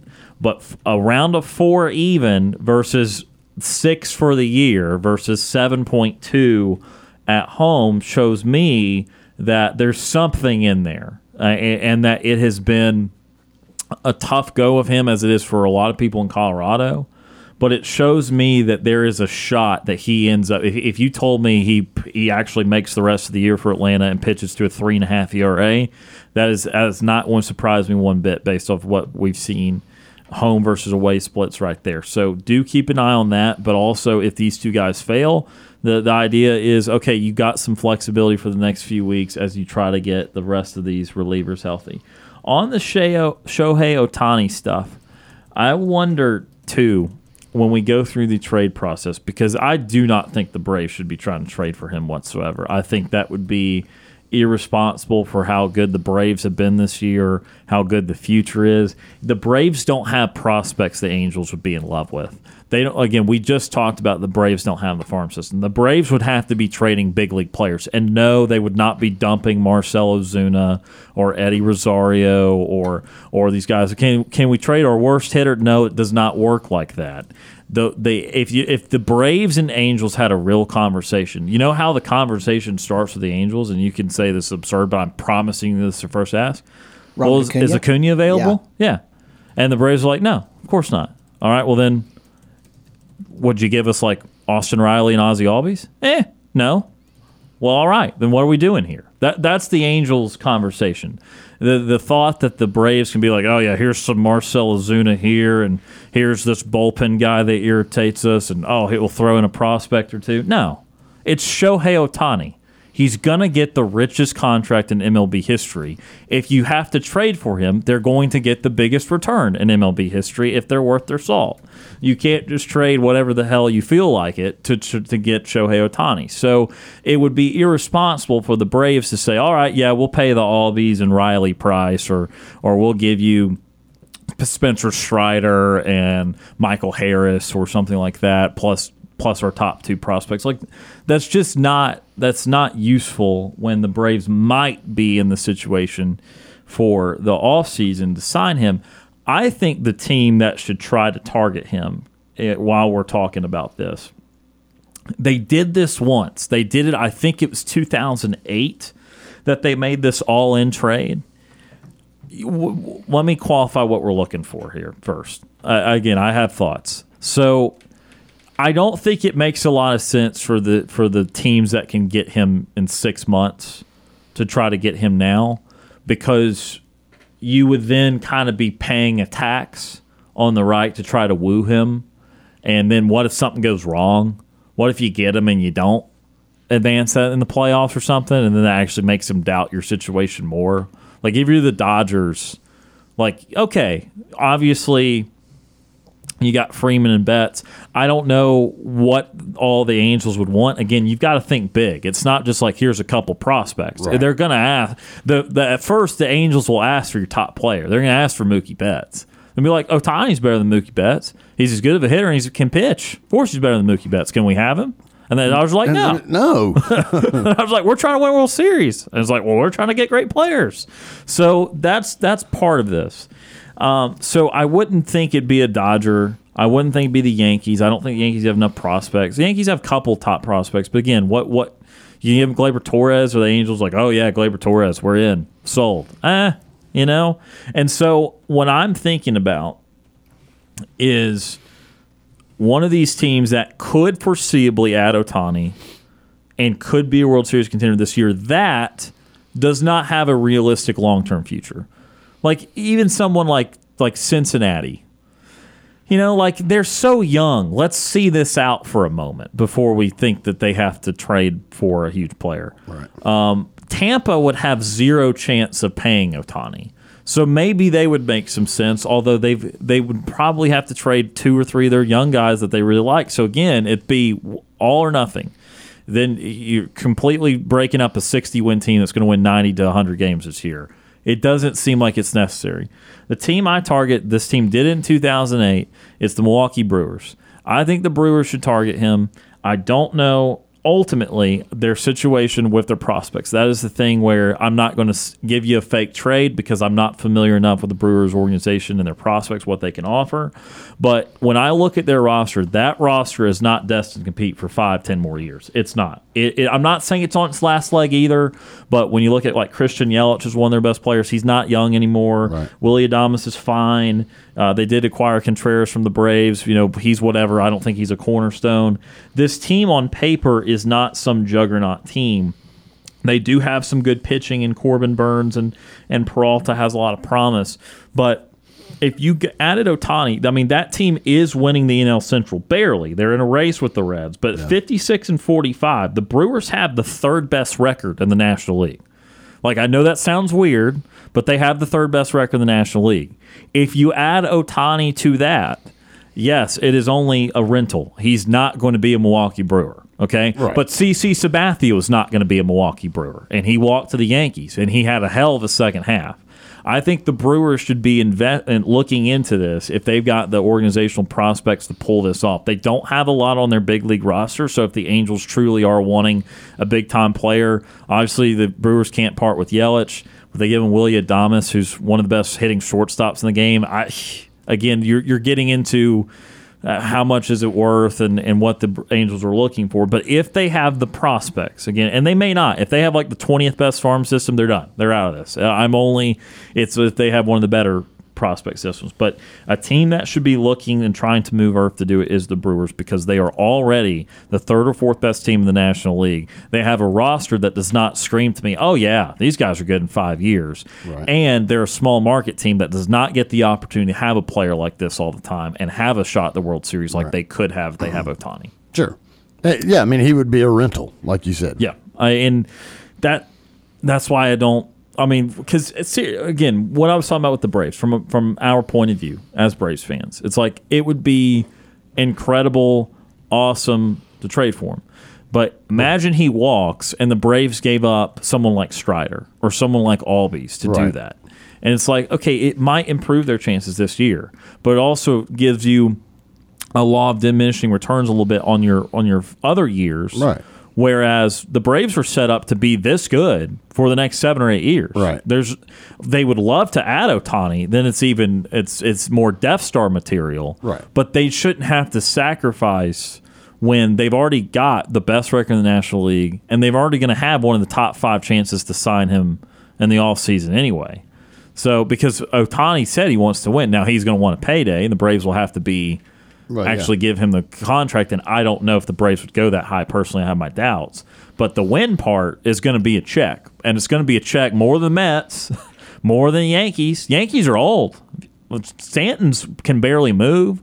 Judge has a toe injury. Josh Donaldson's hitting like a buck forty this year. They're old. They're they're not set for that. I don't know if the Yankees get him. So Right. the Braves don't have a bad shot at that. I do. I would hate to see them have to trade something real, that something that could hurt them long term, just for three months Yeah. of Ohtani to try to try to sell him on the future, but maybe not be able to do that. No, I yeah. I mean, if I'm the Braves, I'm not doing that. I guess uh, uh, another team. Yeah, I don't know what the Diamondbacks have. Uh, Yeah. the Diamondbacks are 54 and 47. I mean, they're they're four games back of the Dodgers there in the West. Uh, you know, Diamondbacks seem like they're one that could potentially want to take a rental like that for a little bit and see if they can compete with the Dodgers. Or a team like Diamondbacks looks at it and they're like, I, I don't know. Even with Ohtani, we may still not be able to compete with the Dodgers. I mean, because if we're bringing him in, we need show enough to think that we're going to make a World There might Series. need to be another move on That- top of that. They have uh, to get, acquire somebody else. exactly, Yeah. exactly.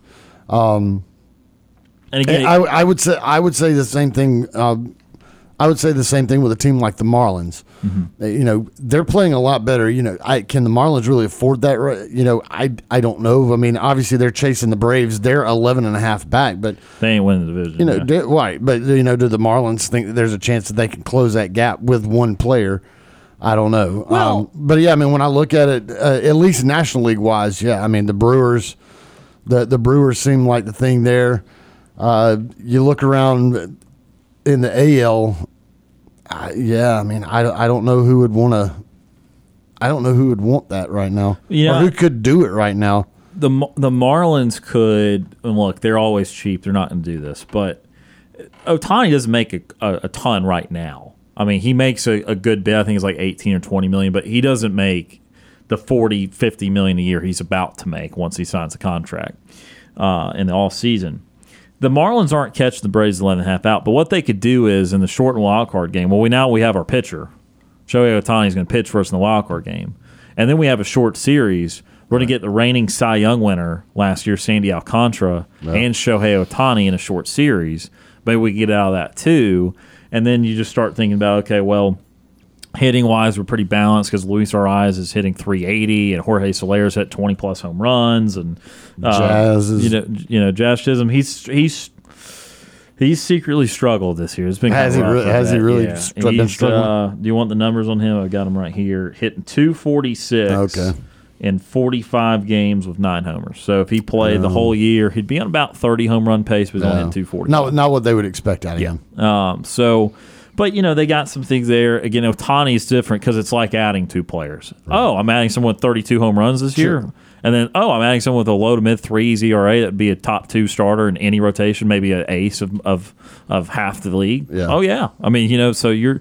So it is a different calculus, but it's also why the Angels. There's no telling what they're actually asking for. I hope that even if he doesn't get traded, I hope at some point Buster Olney or Ken Rosenthal or Jon Heyman or somebody can give us an idea of what the Angels were asking for. Because again, I could be doing all these hypotheticals. It might not be any return of prospects whatsoever that they would accept for him. It might only be you're giving us a real good big league player and the prospects. Like you're giving us an all star caliber player and your top three prospects. So I, I mean, I have no idea what they're actually asking for. Uh, but it is something close to monitor here over the next week. And of course, we brought all that up because the Braves were able to make a couple of small acquisitions yesterday for relief pitching. That went a little while. So we're going to take our first time out of hour number two. When we come back, we're going to get into Pac 12 win totals over and unders for 2023. That is coming up next.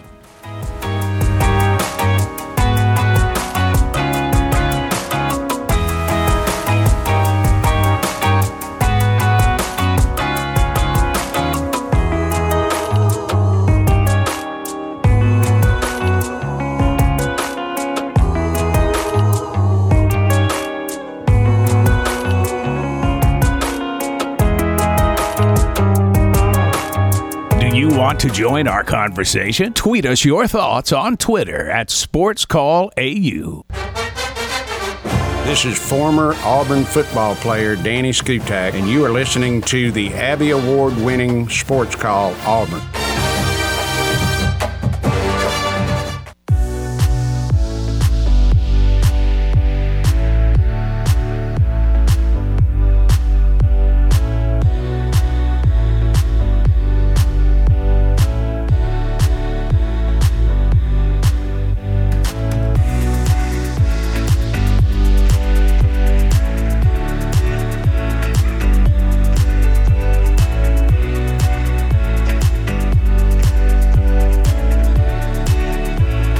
Welcome back to Sports Call Tiger 95.9. Ryan Lavoie, Brooks Childress, Tom Peavy with you here on this sunny Tuesday afternoon.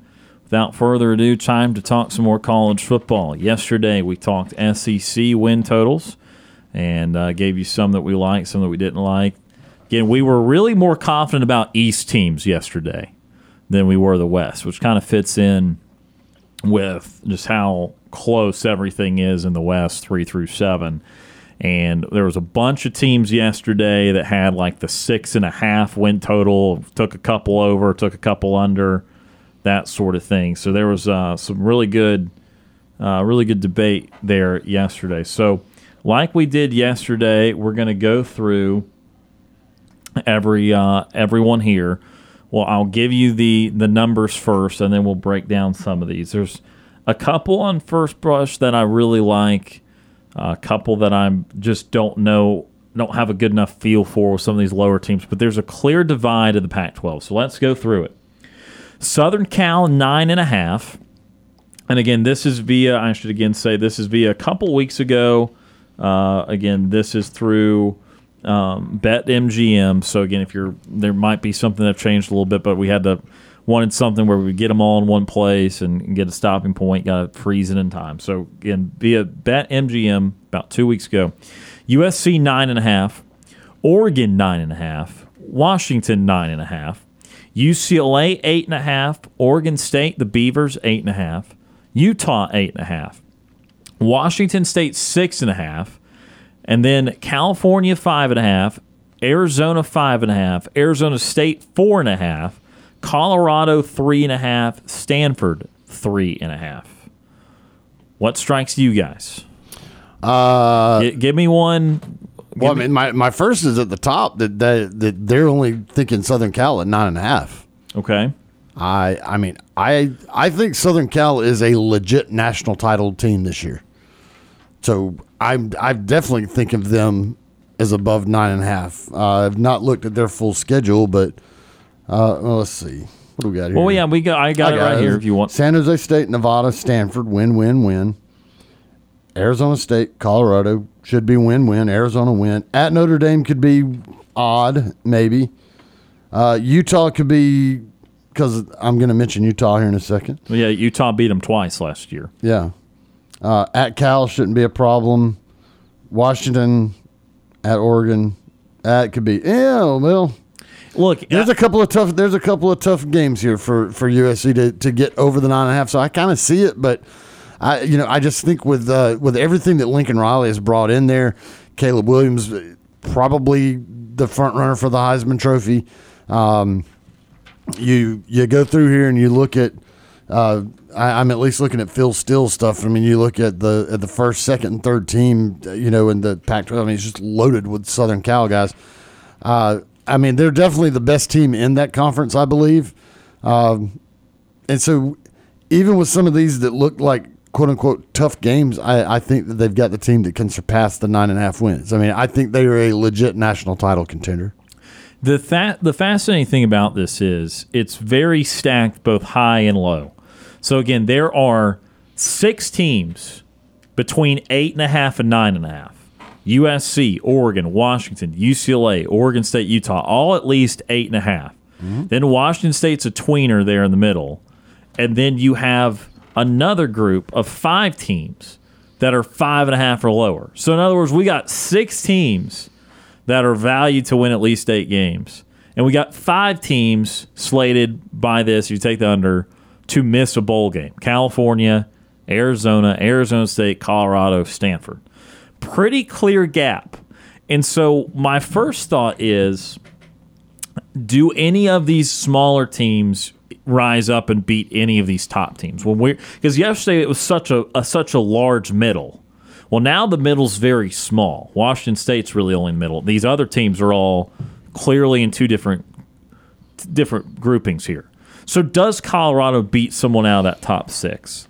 Does Arizona or Arizona State beat someone out of that top six? Do, can the top six pretty much w- run the table against the bottom half of the league? Because if they do that, then that will set us up for a lot of overs.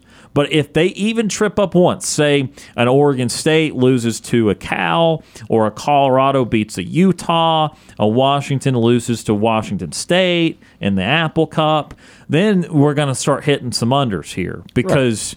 If you just cannibalize the top five or six teams, you can get out of there with a bunch of teams with only one or two losses. But if you start to bleed to that bottom, then that's when we're all going to have a hodgepodge and, and some of these teams won't clear. Well, and, and, the thing is, simply put, I think the Pac. I think that's exactly what's going to happen in the Pac-12 with, right? Because I, it, I mean, it, I think that Southern Cal is is kind of elite status above the rest. I think the rest are going to eat each other, and so yeah, you're gonna you're gonna have some that are a little bit higher. You're gonna have some that lower. Uh, I I don't like Utah at just eight and a half. I think Utah is one of those that has proven that they can be a really good program. Uh, you know, it, do they slip back down to that eight win total? I don't know. I feel like that they could be one of those that's up in that nine win total, and maybe you drop somebody like a Washington or a UCLA down into the. Uh, or not UCLA, but somebody like a Washington is at a nine five. You you bump them down to that eight five, maybe seven. You bump Utah up into the nine range. Is kind of where I would think. Um, uh, you know, down there towards the bottom, of course, all eyes are going to be on Colorado uh, with Deion Sanders taking over. Are they better than three and a half this year in his first year? I, you know, I don't know, and I'm not ready to make a prediction because I haven't seen him coach them yet. He brought in a lot of talent from the transfer portal, so you can't say that they're not talented. But do they have enough talent to get over that three win, uh, three and a half, four win uh, threshold? Um, I'm going to say they do. Um, I think they're probably a five. Uh, but then again, then you have to bump somebody else down, and so I, am not sold on Cal at five.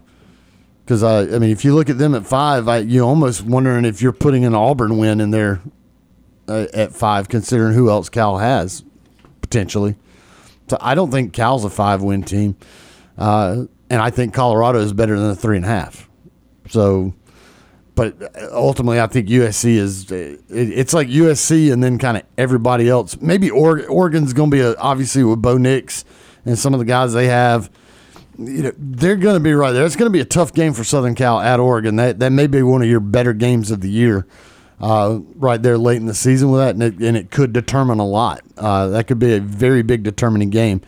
And so, you know, you have to like it if you're Oregon. You get them in Autzen Stadium. I just still think Southern Cal is just the. I I think Southern Cal is where they're at, and then it's kind of a pretty good gap. Then Oregon, and then I think it's a real big gap.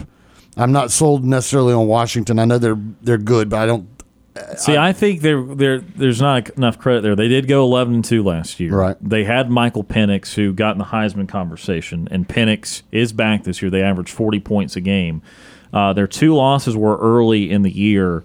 Uh, they lost at UCLA by a touchdown, at Arizona State by a touchdown. They did beat Oregon last year, right. 37-34 at Oregon. Uh, and so I think that Washington's in this too. They've got eight returning stars defensively, seven offensively. I, am not sure they win it. I'm not saying that, but I to say there's a large gap between uh, Oregon and, and Washington. I, I, I don't see that. I well, think Washington's right there. Yeah, uh, and uh, and looking at the schedule, I, I yeah, because you know when I look at the schedule, I, I, need to make a comparison here in just a second. Uh, sure. find. I can help you out. Yeah, what, what, which one do you want? All right. Well, I'm looking at uh, so I'm looking at Washington. So Boise State, Tulsa, at Michigan State.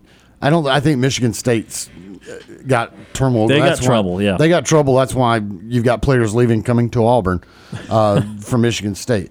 Um, so Boise, Tulsa, Michi- at Michigan State, Cal, at Arizona. I easily see them. Okay, so I easily see them starting five and zero. Uh, they host Oregon, and you just mentioned they, They beat won, or yep. they beat Oregon in Oregon last year. Uh, they, uh, yeah, I mean, dang, really, their their toughest game on here is at Southern Cal. Right. So They've got Oregon and Utah, the next two toughest teams at home. Yeah. And then Oregon State's good. That's when I start to separate a little Right. bit. Though I don't think Oregon State's as good. But again, late season on the road madness could happen. Apple Cup at the end, but in um, in Washington. So, uh, or again uh, in Seattle, I should say. They're both teams are in Washington. So then looking at yeah, so but then looking at Oregon at Texas Tech, I, mm, I mean they're better than Texas Tech, but you got to Yeah. play them at Texas Tech. Uh, it'll- that'll be interesting to see. Uh, Hawaii, nah. Colorado at Stanford, nah. So at Washington, at Utah, right. so that's one. two tough ones right there. Um, Where's the Civil War this year? Where's Oregon State game? uh, at home, Okay. uh, you do got at Arizona State. Um, you host Southern Cal as well with Oregon. So, oof, man, that's a- Someone's coming out of this with ten or eleven wins. I just don't know which one. yeah. For a fact. I Brooks, what g- jump in here? What do you? Yeah. What do you? We're, we're talking top of the league right now. USC, Oregon, Washington. They're all at nine and a half. They all have some arguments for and against. What do you, What do you got up here? USC obviously has the strongest argument because you've got Caleb Williams, and the the thing that worries me is uh, you. We said this off the air earlier.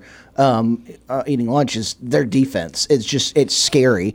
Um, what I I'm kind of what I mean. Th- I say I'm I'm kind of disrespected. I'm I'm not a fan of this program, but I feel like there's some disrespect being thrown toward Utah. only right. an eight and a half. Well, that's what I was saying. I, I- I, I don't. I like Utah a lot better like, than eight and a half. Like you, you look at their their their games and going into this year. You got a, a Thursday night kickoff against Florida at home. Uh, U- Utah can beat that Florida team. Remember, they've got Cameron Rising coming back. They're, they're starting quarterback he last is year. still. I, I don't. He's still gimpy though. I don't know for a fact. I read something the other day. The only reason I'm saying is, and have to double check this, is that they are not necessarily loving the progress he's made because he tore the ACL at the end of last year.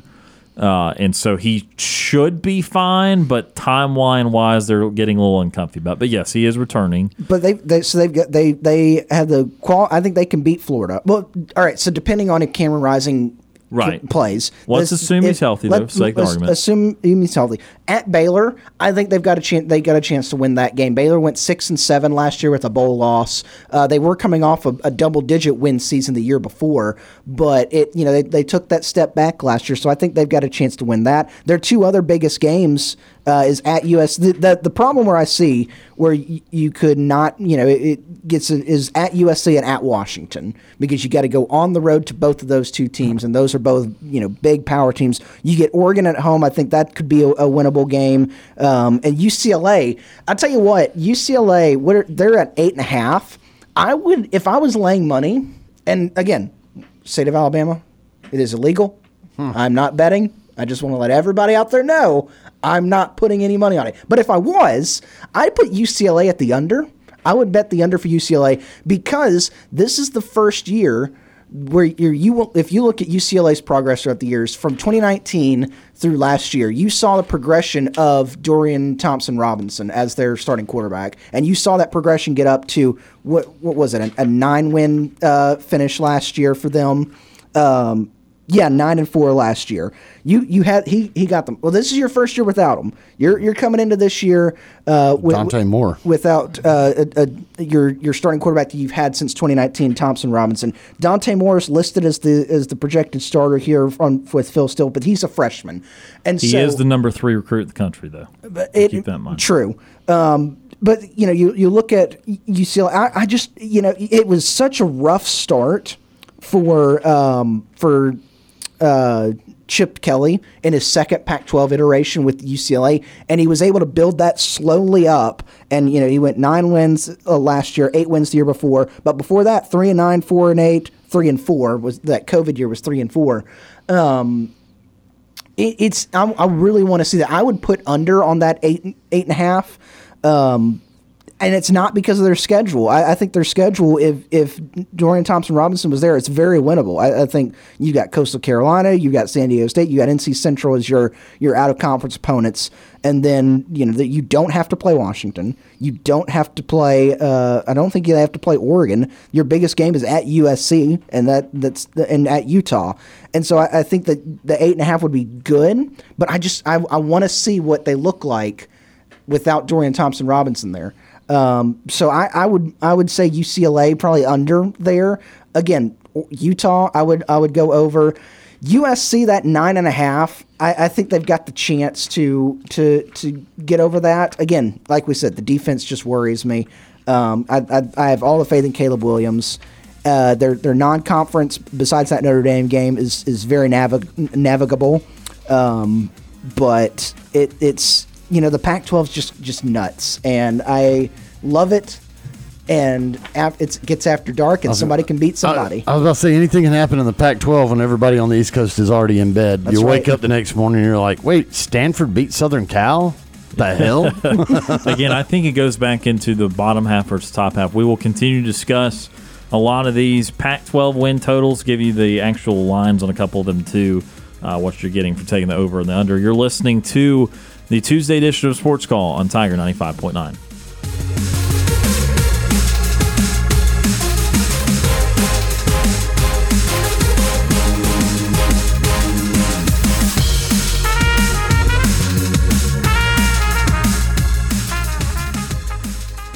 Two hours of sports call are finished. Don't touch that radio dial. We've got one more hour to go.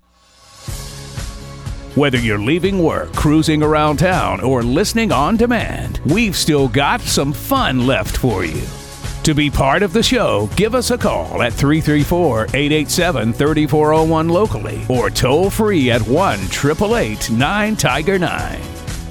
Auburn's first and Auburn's favorite sports talk show has been on the air since 1995 and is ready for 60 more minutes of fun. Now, let's get this hour of Sports Call started. Third and final hour of Sports Call starting right now. Tiger 95.9, the Tiger.fm, and the Tiger Communications app. Ryan Lavoie, Tom Peavy, Brooks Childress with you here on this Tuesday. Uh, again, getting set for Thunder Chicken softball in a couple hours. Excited about that. Is it shocking that uh, during the break I'm already po- planning my post game meal? I know you personally very well. So no, it is not. uh, I've already planned what I'm going to have, but it's not that cool. It's not that exciting. So uh, you're you're gonna have a you're gonna you're gonna I mean, live Moss a little more. I would just say objectively, yeah. my my choice isn't exciting. Like no one, I don't no know. it's pretty good, pretty good stuff. Eh, ask someone leaving the bars on a Friday night. anyway, uh, there's enough hints about that. So we're going over 2023 Pac-12 win totals. We were discussing the top half of this league a, because it is relevant. B, because it's a hodgepodge of teams. C, because, well, it's hard to differentiate these top five or so, six teams. Again, one more time USC, nine and a half. Oregon, nine and a half. Washington, nine and a half. UCLA, eight and a half. Oregon State, eight and a half. Utah, eight and a half. So let me give you what you're laying here. USC at nine and a half. The problem with them is the betters believe they will go over. It's right. minus 175 to take the over there. They really want you to take the under. That's plus 145. Um, let's go with Oregon next. Plus 105 to take the over. So you make a little bit there. You go minus 125 to take the under on Oregon. Um, Washington, a little better odds if you want to take the over. Plus 120 versus minus 145 to take the under. Now going to the eight win teams or the eight and a half teams. UCLA plus 105 for the over, minus 125 for the under. Oregon State plus 115 for the over, minus 135 for the under. And Utah plus 115 for the over, minus 135 for the under. So there's a slew of teams there. The only team that you would get something if you went under was USC. Everyone else, the plus was for the over, the minus was for the under. So clearly, because putting in my two cents with some of these teams, I think USC will be the best team in the conference, barely. I think Oregon will be close. I think Washington will be close to Oregon. And I think Utah will be close to Washington if I was just ranking it out like that. Schedules do matter for this, though, and we talked about that a lot yesterday. I would just be surprised if USC, with this hype, with this team, with this quarterback, lost three games. I, I, would. It would be surprising to me. They didn't last year, and I know the schedules are different, teams are different, but they went. Uh, what did they go? Ten and ten and one in the regular, excuse me, eleven and one in the regular season, and then lost to Utah, lost to Tulane uh, in the Cotton Bowl to finish eleven and three. And if you're thinking about Lincoln Riley teams, their problem is not getting to the playoff or or, or getting to a, a some sort of championship environment. Finishing. Their problem is finishing. Their problem is defending once they get there. So, although I'm sure, although USC does have a lot of returning defensive starters, I'm sure their defense is not going to be awesome. It, hopefully, it's passable from their point of view, but it's not going to be awesome. It usually, with Lincoln Riley teams, has not had to be awesome. Last year, they averaged 41 and a half points a game. And yes, they lose Jordan Addison. He was only their leading receiver by 100 yards. It was not like he had made the. I think he had some injuries, but it was not like he had the world of, of production that he had at Pittsburgh. So I think that I will take the over on USC despite the schedule. They are going to lose, they're not going undefeated. The at Notre Dame part adds something spicy to it because they already got Oregon, Washington, UCLA, Utah. They got four of the five tough te- tough teams, excuse me, that they could play. And I would say that the weakest of those is Oregon State, and that's the one they don't play. So besides themselves, they got the four toughest teams in Pac-12 plus an at Notre Dame. That's daunting. They're not going undefeated, but I still like at least ten and two for them. Eleven and one's on the table, but I like ten and two even with bad odds there. Uh, you again, it's only minus one seventy five. Take the over. So you yeah. lay one hundred seventy five to get hundred. yeah, uh, I was. Uh, go ahead. I would say I was looking at this schedule from last year of the games that they struggled in. Uh, you know, you that early in the year at Oregon State, you don't even have to play them this year. A, a team that you struggled with last year, you don't have to play them this year. Um, you you lost that game at Utah. Well, you get them at home this year, and so that was a close game. Um, but you get it at you get it at home now. At Arizona, you kind of struggle, but you get them at home this year. Um, Cal was a closer game. You you do have to go to Cal, but again, it is, it's Cal who's projected over under is what what did we say five and a half right now, um, and then elsewhere at UCLA or yeah, last year was at UCLA and then host Notre Dame. You get UCLA at home, and like I'm with you, Ryan. It, it's the same. Uh, it, it's with it's with you uh, at Notre Dame game is is the one that I you, you start to circle there. That Washington game you could also circle it, but you, again you get it at home, and so you'd kind of tilt it toward UCL or USC there. I, I think the two games that could trip them up. Um, it, it legitimately could, you know, uh, I would give, you know, favor the other, not favor the other team, but like give them a, a more than a puncher's chance at Notre Dame and then at that at Oregon game late in the year because it's two you know it's two road environments. You're going to have to play there. Notre Dame, it's already getting cold in uh, in October in mid October, so you got to go up there to chilly place, and then Oregon in the in November is cold and rainy, and so that could affect things. And when you're not playing in that every single week like Oregon is, it, that could that could trip you up there. I, I like the over. Um, and I'm with you, Ryan. I, I, think that 11 and one is a possibility. 10 and two is also a real, real. 10 and two feels like the most probable yeah. outcome, even for what I think will be the best team in the league. Although Oregon will be close, Washington will be close. Let me go over a couple more real quickly of these top group. Then we'll transition in the bottom, see if there's anything we we love or hate down there. So on UCLA, UCLA is the biggest conundrum for me. I know Brooks, you took the the under there. Oh man, I just don't. Eh, I think that I don't want to say. And it, again, like as I said with my under, it has nothing to do with the schedule. Right. The schedule is so well, easy, and that's that's the second part I'll get to in just a moment. I think it's pretty. It might be a West Coast version of of Tennessee and Joe Milton, where the quarterback is so important in the Chip Kelly offense. As you said, DTR was there for a while, but they have a real shot at being good there with Dante Moore, who was the number three quarterback in class, five star all services. I mean, there's a chance he's good from the word go there. And Sure. if he is, they'll be fine. DTR was good. He was stable for them. He never elevated himself to Heisman level or anything like that. It's not like it's not a repeatable production standpoint from DTR. Like their friends in in uh, the Coliseum, UCLA does not like defense. Chip Kelly has never really liked defense. New They- defensive coordinator Th- coming. they sure they've got that going. They do have nine returning defensive starters, so they've got that going for them too. But allowed nearly thirty points a game last year, so got to have work done defensively. But the argument for the over is clearly the schedule, because of all these teams, they play the less, the least amount of like-minded teams. So their non-conference Coastal Carolina should be okay. At San Diego State's weirdly intriguing, but again, for the sake of this, I'm going to say it should be okay. They'll beat North Carolina Central fine.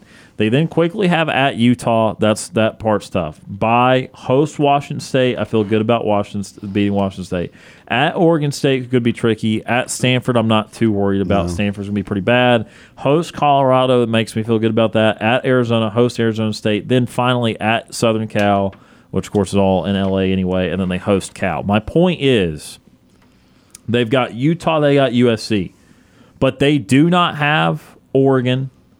They do not have Washington.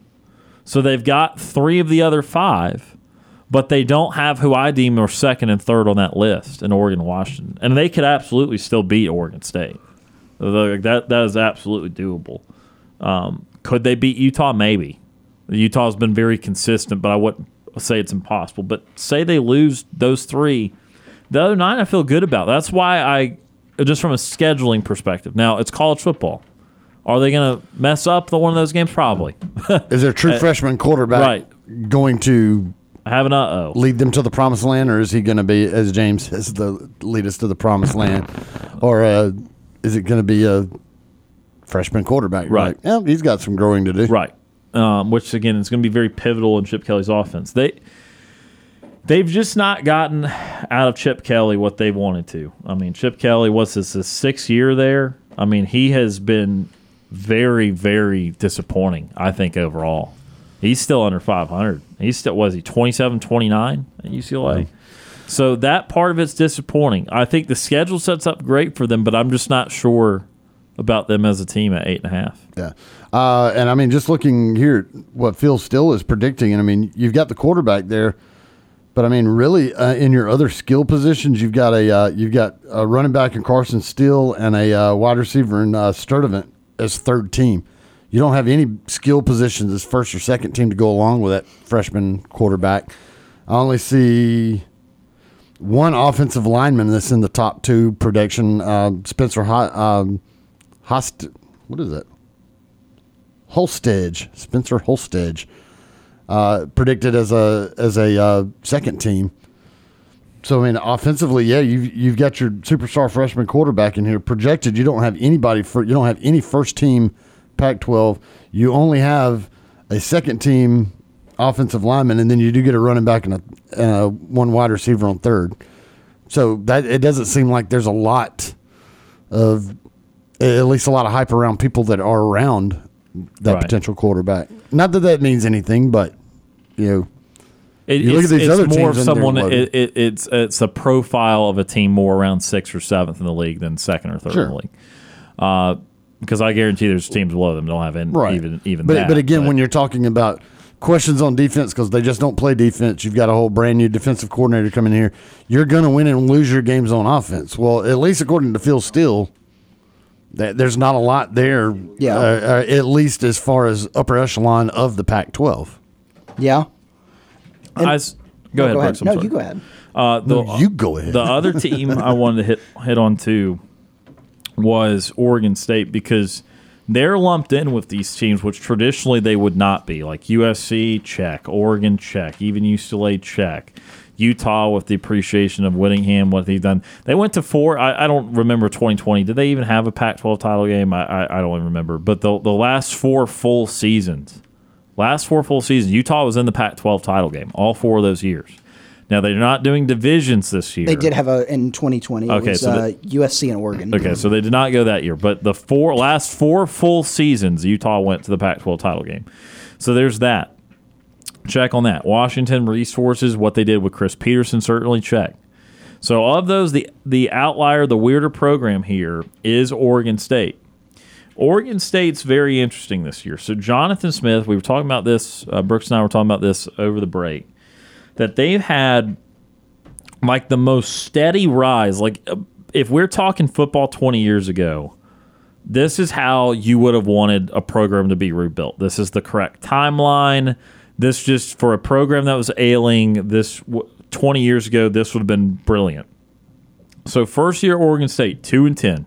Okay, really bad. Bad starting place. Then up to 5 and 7. All right. Growth but not great. 2020 is just I can't. You have to throw out 2020. You don't have the non-conference games. They went two and five in the conference. They end up five, six, seven wins somewhere in there. Pac-12 didn't play games because they were stupid. Anyway, 2021 seven and six. So that's the third full year bowl game. Nice, mm-hmm. good job. And then last year 10 and three, including the win over your rival Oregon. Again, in today's timeline for a, a solid program, that's a little too slow. People would get too impatient. But credit to Oregon State, who obviously is a lesser program. They they don't have the quite the lofty expectations, but credit to them because that planned out steady growth every year from two to five to seven to ten wins in the four full years they had. And I know that the and it, it's a little deceiving because Florida was not the team that they we thought they were going to be last year with, with some of their talent. But a, a that tenth win was a dismantling Drubbed of them in a bowl game. Drubbed them, and and and you know Florida had beaten Utah week Yeah. one of the year. That Florida team from the beginning of the year, the end of the year, lost its mojo. I, I don't know what happened to them, but so beat an SEC team in the bowl game handily. So you've got to appreciate what they've did. Now they lose a lot of defensive starters. They lose six of their eleven, which is more than the teams we've been talking about. They technically return their quarterback, but remember this is where DJ Uiagalelei transferred, and so and so I don't know if that's a good thing or not. To be quite honest with you, their other quarterback they had split time last year and had to go to a different guy. Their other quarterback went t- nine TDs, five picks to sixty two and a half percent with fifteen hundred yards passing. They were more, kind of more of a run first team. They do return their running back that had nearly a thousand yards. Uh, but I don't know if DJ being the quarterback is ultimately a positive or a negative. Uh, there's just uh, was so much attention around Clemson. Clemson's offense is set up for success. It had so many successful quarterbacks. Even going back, yeah, I could talk to you about Watson or Lawrence, which are obvious. Even Tajh Boyd early on in the Dabo tenure was good. So I mean, Clemson had been set up for quarterback success, and it did not happen uh, with DJ Uiagalelei. And so, how will he impact things? I don't know. Their schedule, they've got Oregon at the end, always play Oregon. They got Washington. That's difficult. They got UCLA, they got Utah. So they avoid Southern Cal. Um, but that's another tough one. I just don't know how DJ will affect that roster. That's what I'm going to get hung up on them for Oregon State. But Jonathan Smith, their head coach, he's built it the right way, built it steadily. All right, guys, a few more minutes, and then we'll take our next break. We'll get back to the Auburn Bank phone line one final time. But uh, bottom half of the league.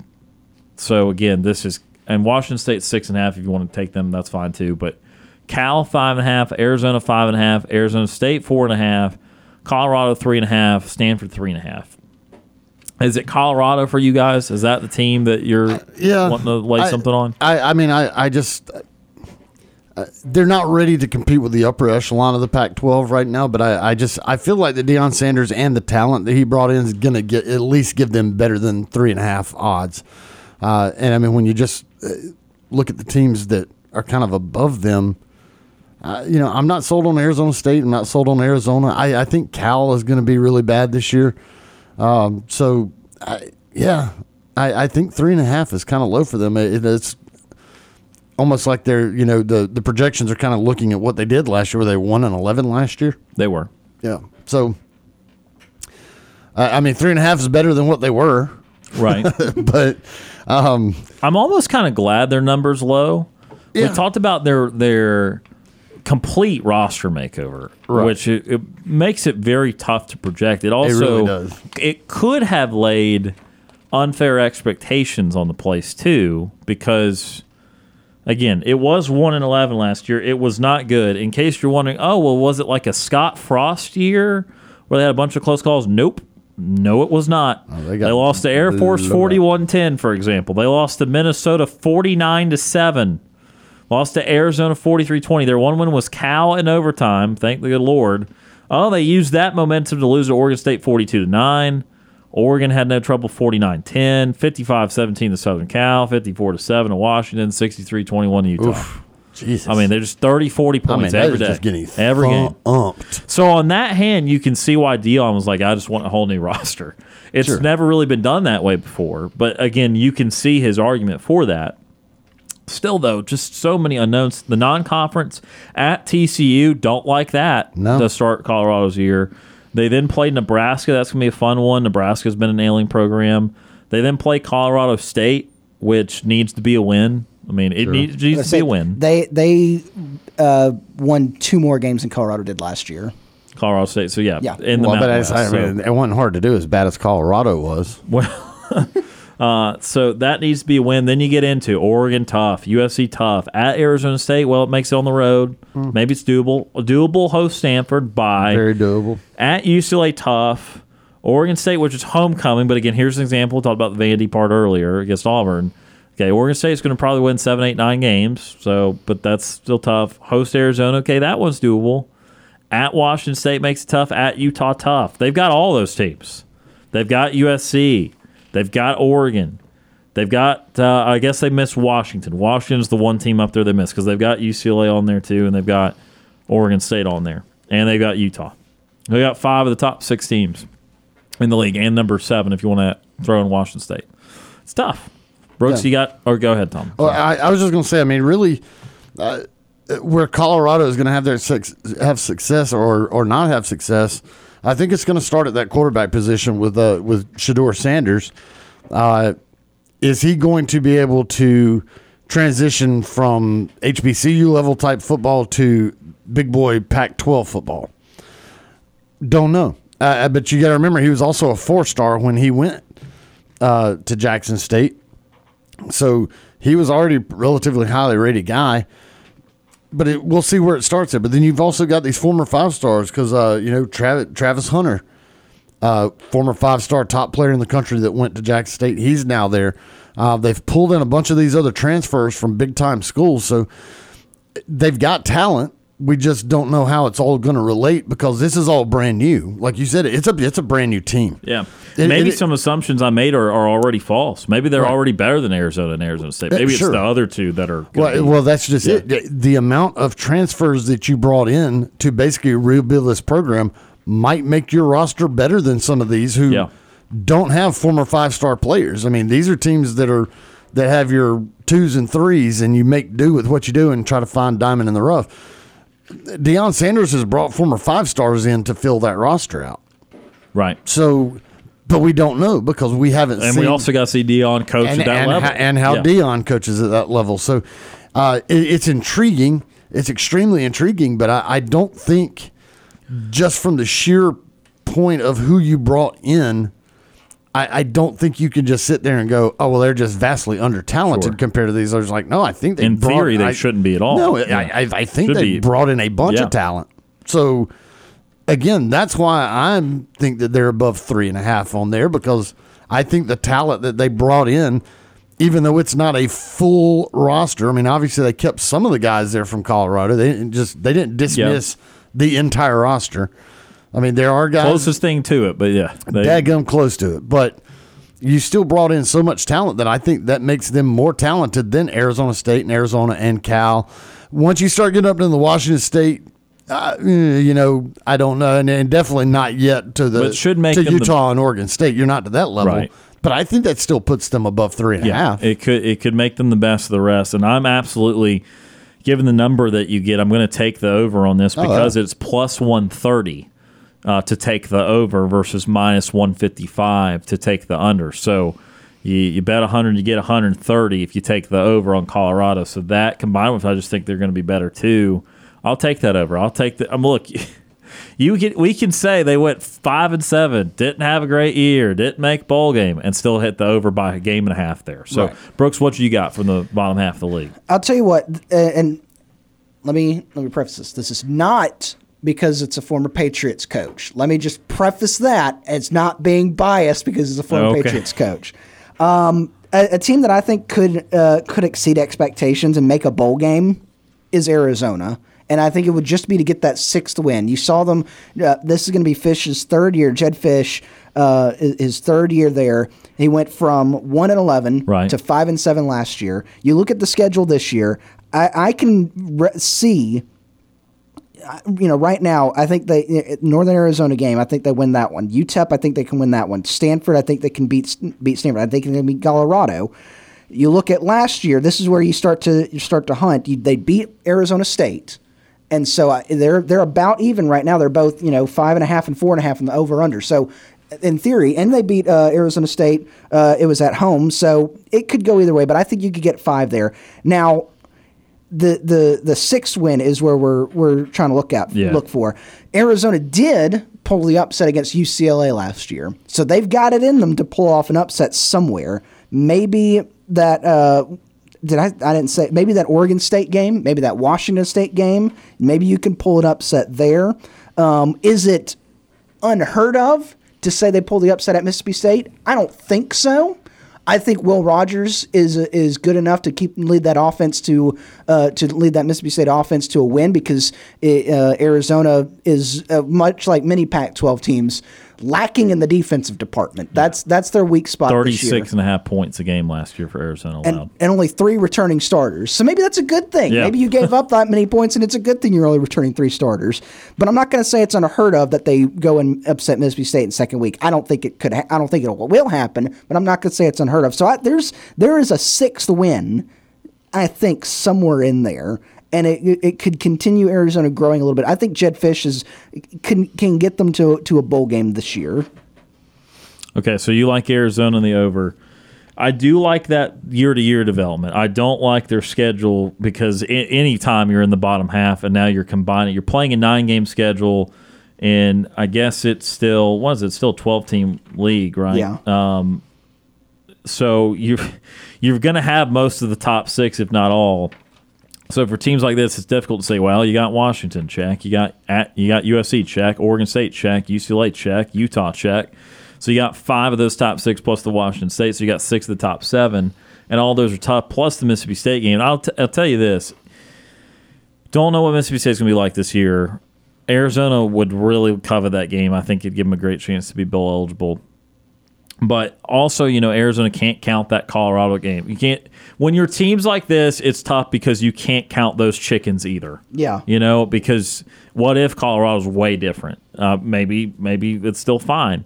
I would do like them to beat Arizona State. Arizona State's in a transition period. I know that game's on the road. I know it was close last year. I do like that. But I'll say this for the Mississippi State game. And I know you still think Mississippi State will win that game. If Mississippi State loses that game, oh no, uh, things are going to get really bad for State this Oh, year. no. They better they better not lose to Arizona uh, week two that uh, at home no less in Starkville too. Uh, Mississippi State I know it was with the late Mike Leach. Mississippi State beat Arizona thirty nine to seventeen last year. They cannot backtrack by twenty some odd points to a, a middling Pac twelve team. That would be very problematic. How it's going to go for them in the SEC. That is our look at Pac 12 over unders this year. Excited about And it was not after dark. uh, it was not after dark. Excited about the, the top of the Pac-12. There's three or four teams that are going to be very interesting this year. I think they've got a little bit more teeth at the top than they've had in your past. You know, I love to rail on the Pac-12, but uh, between USC, Oregon, Washington, maybe even Utah or UCLA. There's some real stuff at the top of that league. We'll see how it all pans out. We're going to take our next time out of the show. When we come back, we're going to hit up the Auburn Bank phone line one more time. You're listening to the Tuesday edition of Sports Call on Tiger 95.9.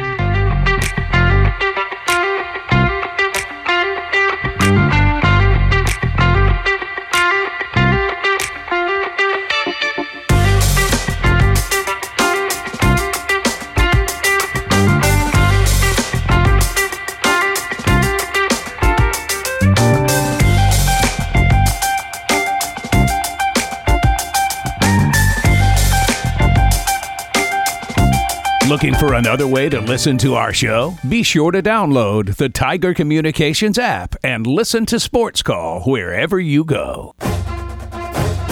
This is Phillip Lolley, former Auburn Tigers football assistant coach for the 2010 National Championship team, and you are listening to Sports Call.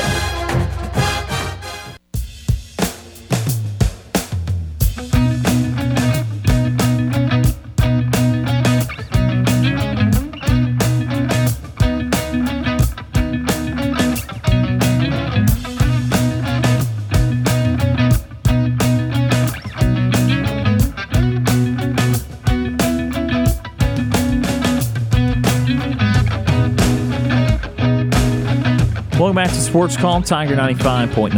Ryan Lavoie, Tom Peavy, Brooks Childress with you here on this Tuesday, starting to get towards the end of this Tuesday edition of the show.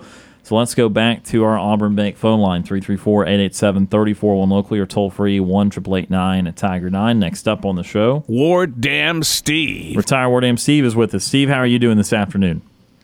Well, it's hot, but it's cool where I'm at. How are you guys doing? Doing well. Doing very well. All right. I enjoyed your comments about the over and unders. Uh, I haven't listened to the podcast about the SEC over and unders, uh, but I was just looking at uh, some of the really, really low. And you were talking about Arizona and Cal. They both have, according to Vegas Insiders, recent. Uh, they have a five over and under. So you guys are going with the over for Cal or over with Arizona? Uh, well, we were we were really more focusing on uh, well, I think over over for Arizona is what Brooks has got.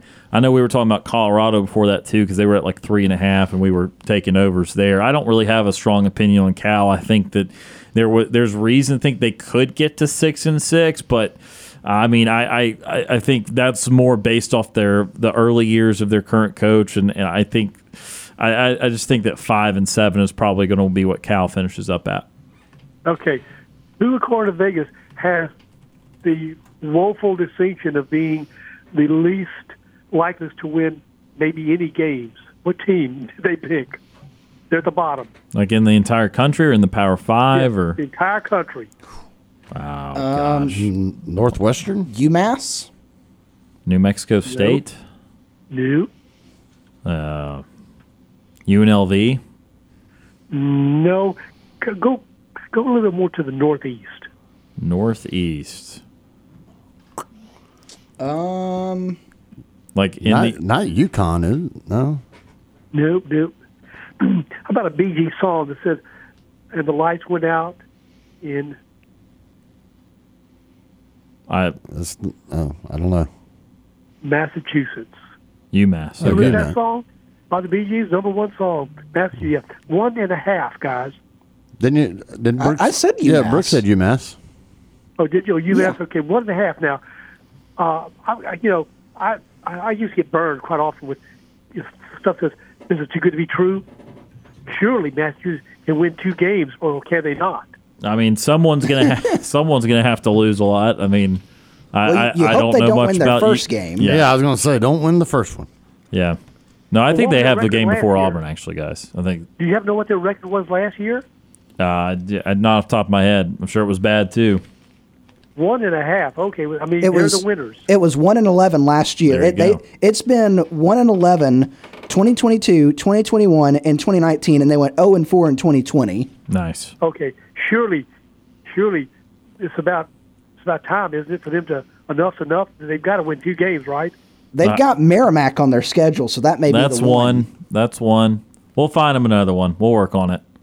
Okay, I mean I'm almost tempted, guys, to to break my non-betting. Liberty, you know, they don't have Hugh Freeze anymore. Yeah, they're not going to beat Liberty, but uh, we'll we'll find someone else. Ma- I mean, this is just almost uh, can it can it be that bad? Okay, but then I looked at the SEC teams that we're going to be playing, and you know all the brouhaha and the slobberfest with A and M. Well, you know what the over and under is for A and M, right? Was it seven and a half? I think from yesterday. Seven and a half. Yeah. And ours is six and a half or seven, depending on uh, the, the websites. So apparently, the Vegas people think we're pretty much even in talent or what in coaching.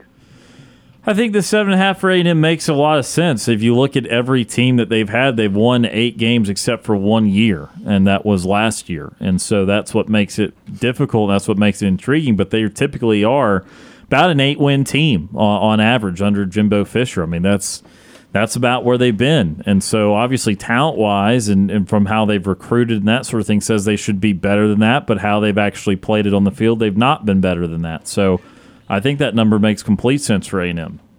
Yeah, except you know when you come to Auburn, we're apparently not that much of a uh, underdog because we're only a game behind their over and under totals for A&M, right? Right, and I mean Auburn's got a lot of unknowns. Obviously, the Tigers beat A&M last year, but also you've you've got the new coach, you've got a bunch more new, and, and so in theory, A&M should be above Auburn because of Fisher's tenure there. But in reality, they, they didn't beat them last year, and it's it's hard to know exactly how fast of a start Hugh Freeze is going to have, and so uh, I mean, again, I, I, think they deserve to be in the same ballpark. I, I, do think that. I don't think that they should necessarily be the exact same number, but I mean, if if they were, I wouldn't be horrified by it or anything. But I think it's the right ballpark.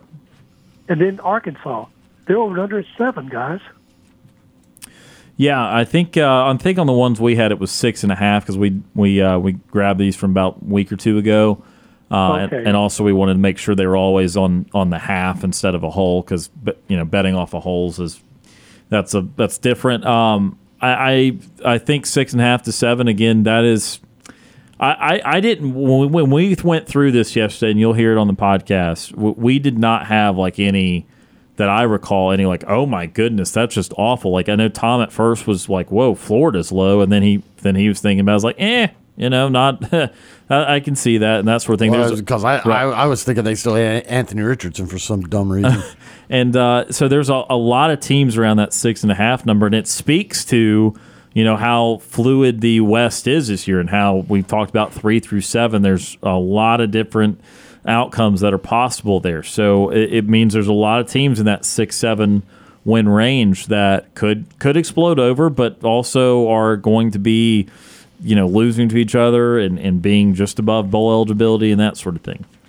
Well, should I interpret that as this is due to parity or everybody's so damn bad that they just, you know, just did a coin coin toss because Ole Miss seven and a half.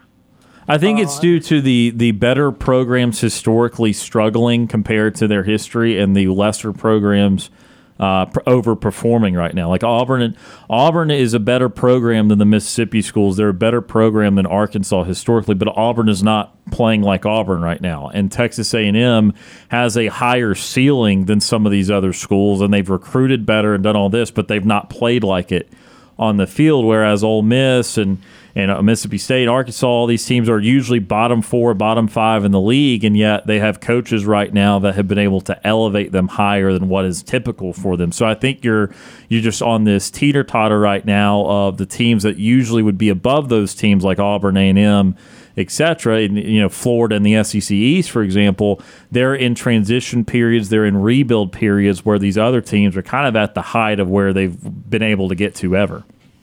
Okay, moving on real quickly, guys. Because I know time's almost up here. Uh, tomorrow is the day, right, for Mr. Riddick? Yes, it is. Demarcus Riddick. Yeah. Okay. Um, everything I've been reading says nobody knows. Even Christian Clemente, you know, he kind of leaning towards Auburn, but I'm saying, you know what? Uh, I'm not going to get my hopes uh, dashed by thinking, you know, we're going to get this guy. Uh, we may be getting played. Who knows? But you know, if it happens, great. If it doesn't, moving on. Uh, what's your guys' uh, thoughts, chances, 50-50 that uh, we get them or Alabama gets it? I, I, I'd, I'd say 50-50 on, on whatever decision he makes. And, and yeah, it's one of those things. It, it's exciting that you're in the mix for a guy like that to potentially flip, but um, I, I just it's kind of one of those. I'm not going to hold my breath, and, and, even if he does flip to Auburn, I, am still not going to be completely set until he signs. But uh, you know, I go back and I think about the the wide receiver from Central. Uh, the five star wide receiver. I can't think of his name at the moment, but um, just a few weeks back. Cam Coleman. Cam Coleman. Cam Coleman. Everybody had him crystal ball to Auburn. All the writers had him crystal ball to Auburn. All signs pointed to Auburn. It was going to be Auburn, Auburn, Auburn. And then all of a sudden, out of the blue, he's like, now I'm going to go to Texas A&M. What the heck? Yeah. So I don't know. Uh, this guy may commit to Texas A&M tomorrow. Who knows? Yeah, or you could go to FIU. Um, so, real quickly, guys, Bleacher Report says that apparently this year the NFL teams are going retro in their jerseys, back to the old days. Is that right? Yeah, every team's producing a throwback at some point. Yep. Okay, and Tampa Bay, your team, Mr. Ryan Boy, is going to have the classic creamsicle colors. I am very aware. Ryan does not like the creamsicle look. I love it, but Ryan does not like it. Well, it's my you do team, not so like it. yeah, uh, you know, I it represents the most losingest organization in the National Football League, and uh, I know that. Uh, oh, it's it's cool for a lot of people that uh, obviously were, were watching football at that time. I was born right after that for the most part, and, and started following right after that. But uh, I just associate it with losing, and um, you know, I, I it, look we we've made a whole brand out of the red and the pewter and that sort of thing, and uh, I just again I think that's going backwards. It's fine to do for a game. I'm not gonna you know just be over the top about it, but if that were to become our permanent uniforms, I, again I would I would be beside myself. So we won't be seeing uh, any photos of you dressed in a dreamsicle jersey this season. Probably not. No, I'm gonna I'm gonna stick to the red, stick to the pewter. Got some lovely Chris Godwin, Mike Evans jerseys to wear, and uh, Devin White and that sort of thing. And uh, I know I, if if Brady had played in a creamsicle, then I would have gotten one because you, you just kind of have to do that. But um, no, I'm I'm gonna stick to the normal stuff. Okay, move on real quickly, guys. Yeah, last thing for Steve. Yep. Another suspension in the NFL, right? Broncos, I can't pronounce his name. E. Ioma, who was Oriki, suspended indefinitely for violating NFL's gambling policy. Here we go again, right? Yeah, it's been very unfortunate that that keeps leaking one or two more penalties here every every couple of weeks in the league. And finally, golfer Justin Doeden Deaton admits to cheating on his scorecard. The PGA Tour Canada's Ottawa Open. How about that one? Oh, I didn't see that. him- Yes, they caught him at it. His colleagues because he asked his caddy, "Let me uh, relook at the scorecard," and he changed it. And Yeah, I did at see it. Yeah, that's yeah, that's rough. because he says, "I'm embarrassed. You know, I shouldn't have done it." But the thing is, see, he didn't voluntarily say, "You know, I did it. I should have done it." It was only because he got caught that he's now regretting. Yeah, I think he got. Yeah, I think he's embarrassed because he got caught, not because yeah, he really shouldn't have done that. But here we go. Uh, does that happen very often, guys? That people do this in the PGA Tour? Do you ever know? I mean, It's scorecards ext- extremely, extremely rare. Like it, that golf in the professional level, and this is from a guy that has played a lot of tournament golf. It is truly a gentleman's game. Um, you you see it time and time again where where golfers call out their own penalty strokes. I mean, if they if they move the ball, they're like, "Uh oh, I moved, I accidentally moved the ball," and they'll call themselves on it. it it's uh, cheating in golf like that is something that the drunk guys do out on the on the course with their blue jeans and their tank tops. But when you get into like the big time competitive golf, it is a true gentleman's game. You don't cheat. You report your own uh, fouls and mistakes and things like that, and you don't screw around with your scorecard. Well, here's what they found. They did real quickly. He found they found his players, his partners, that the seven from his 18th hole uh, putting had been erased and replaced with the five. Huh. And so that's how. Yeah, if you're going to cheat, you got to cheat a little better than that. Yeah, I mean, did did he really think he wasn't get caught? I mean, that it was just he he, he didn't make the cut because of that. Uh, so that's Right. that's what happened. But uh, you think they'll ban him for a few games for the season? I, I don't know if they'll ban him for the season. I, I don't see. I don't know how the PGA comes down on punishments like that because it, It happens so rarely. That, I right, don't know. exactly. It's it's kind of unprecedented. That's why I was saying you're asking, does this happen? It's like, no, this doesn't happen. I mean, I I have never heard of this, so I don't know how the PJ is going to react to it. Honestly, All right, Steve, we got to let you go today. We Okay. Hey, thank you guys always for letting me have a few uh, rambling uh, nonsense comments. So with that, have a safe afternoon and evening, and uh, we'll see if we can make some sense maybe tomorrow. Until then, War Eagle guys. War Eagle Steve, that is retired War Dam Steve, joining us on the Auburn Bank phone line. Only a minute or two left in the show. Time for a nightly TV guide. Our show is about to end, but we've got you covered on entertainment for the evening. Here's Sports Call's nightly TV guide. Sports Calls Nightly TV Guide presented by White Claw Hard Seltzer. Brooks, real quickly, what do we got? Uh, movie pick for tonight. Only one movie pick for you. It's a family movie. It's Cloudy with a Chance of Meatball, six o'clock on Nickelodeon. That's just every single night. I think apparently that's going to be on TV. So there's your movie pick for the evening. Sports pick for you tonight, six o'clock on TBS. The Subway Series is back. The New York Mets visit the New York Yankees. Also, 6 o'clock on ESPNU, some Northwoods League baseball as Great Lakes East takes on Great Lakes West. This is some fun baseball for you. Also, 6 o'clock ESPN, WNBA action tonight as the Las Vegas Aces visit the Chicago Sky. And then some soccer action for you tonight. 7:30 FS1. It's Leagues Cup. Santos Laguna out of Liga MX takes on Houston Dynamo, and then at 9:30 on FS1, LA Galaxy takes on León, and then of course 9:25 tonight on ESPN. It's some club-friendly soccer as Manchester United takes on Wrexham AFC. That's right, Ryan Reynolds' team is in the U.S. playing Manchester United. And of course, the Braves back in action tonight in just a couple of minutes. 6:10 first pitch between Braves and the Red Sox. Charlie Morton on the mound for the Braves. That is on Bally Sports South, and that is your nightly TV guide brought to you by our friends at White Claw Hard Seltzer. Thank you very much for that, Brooks, and uh, thank you for being on the show today. We'll see you again later this week. See ya. Cluck up. And Tom Peavy, thank you for being here today. We'll see you again tomorrow. I'll see you on the show tomorrow. See you here in a couple hours. I on know. The And just for the sake of our listener, yeah, I'm see you again tomorrow. Wink, wink. But of course, Thunder Chicken softball coming up tonight. We'll tell you about how bad those losses are for us tomorrow, and uh, give you a recap of that as well as some Big Ten over under win totals. Again, as always, we appreciate all those that tuned in and called in today for Brooks Childress and Tom Peavy. My name is Ryan Lavoie. Have a great Tuesday night. We'll talk to you again tomorrow.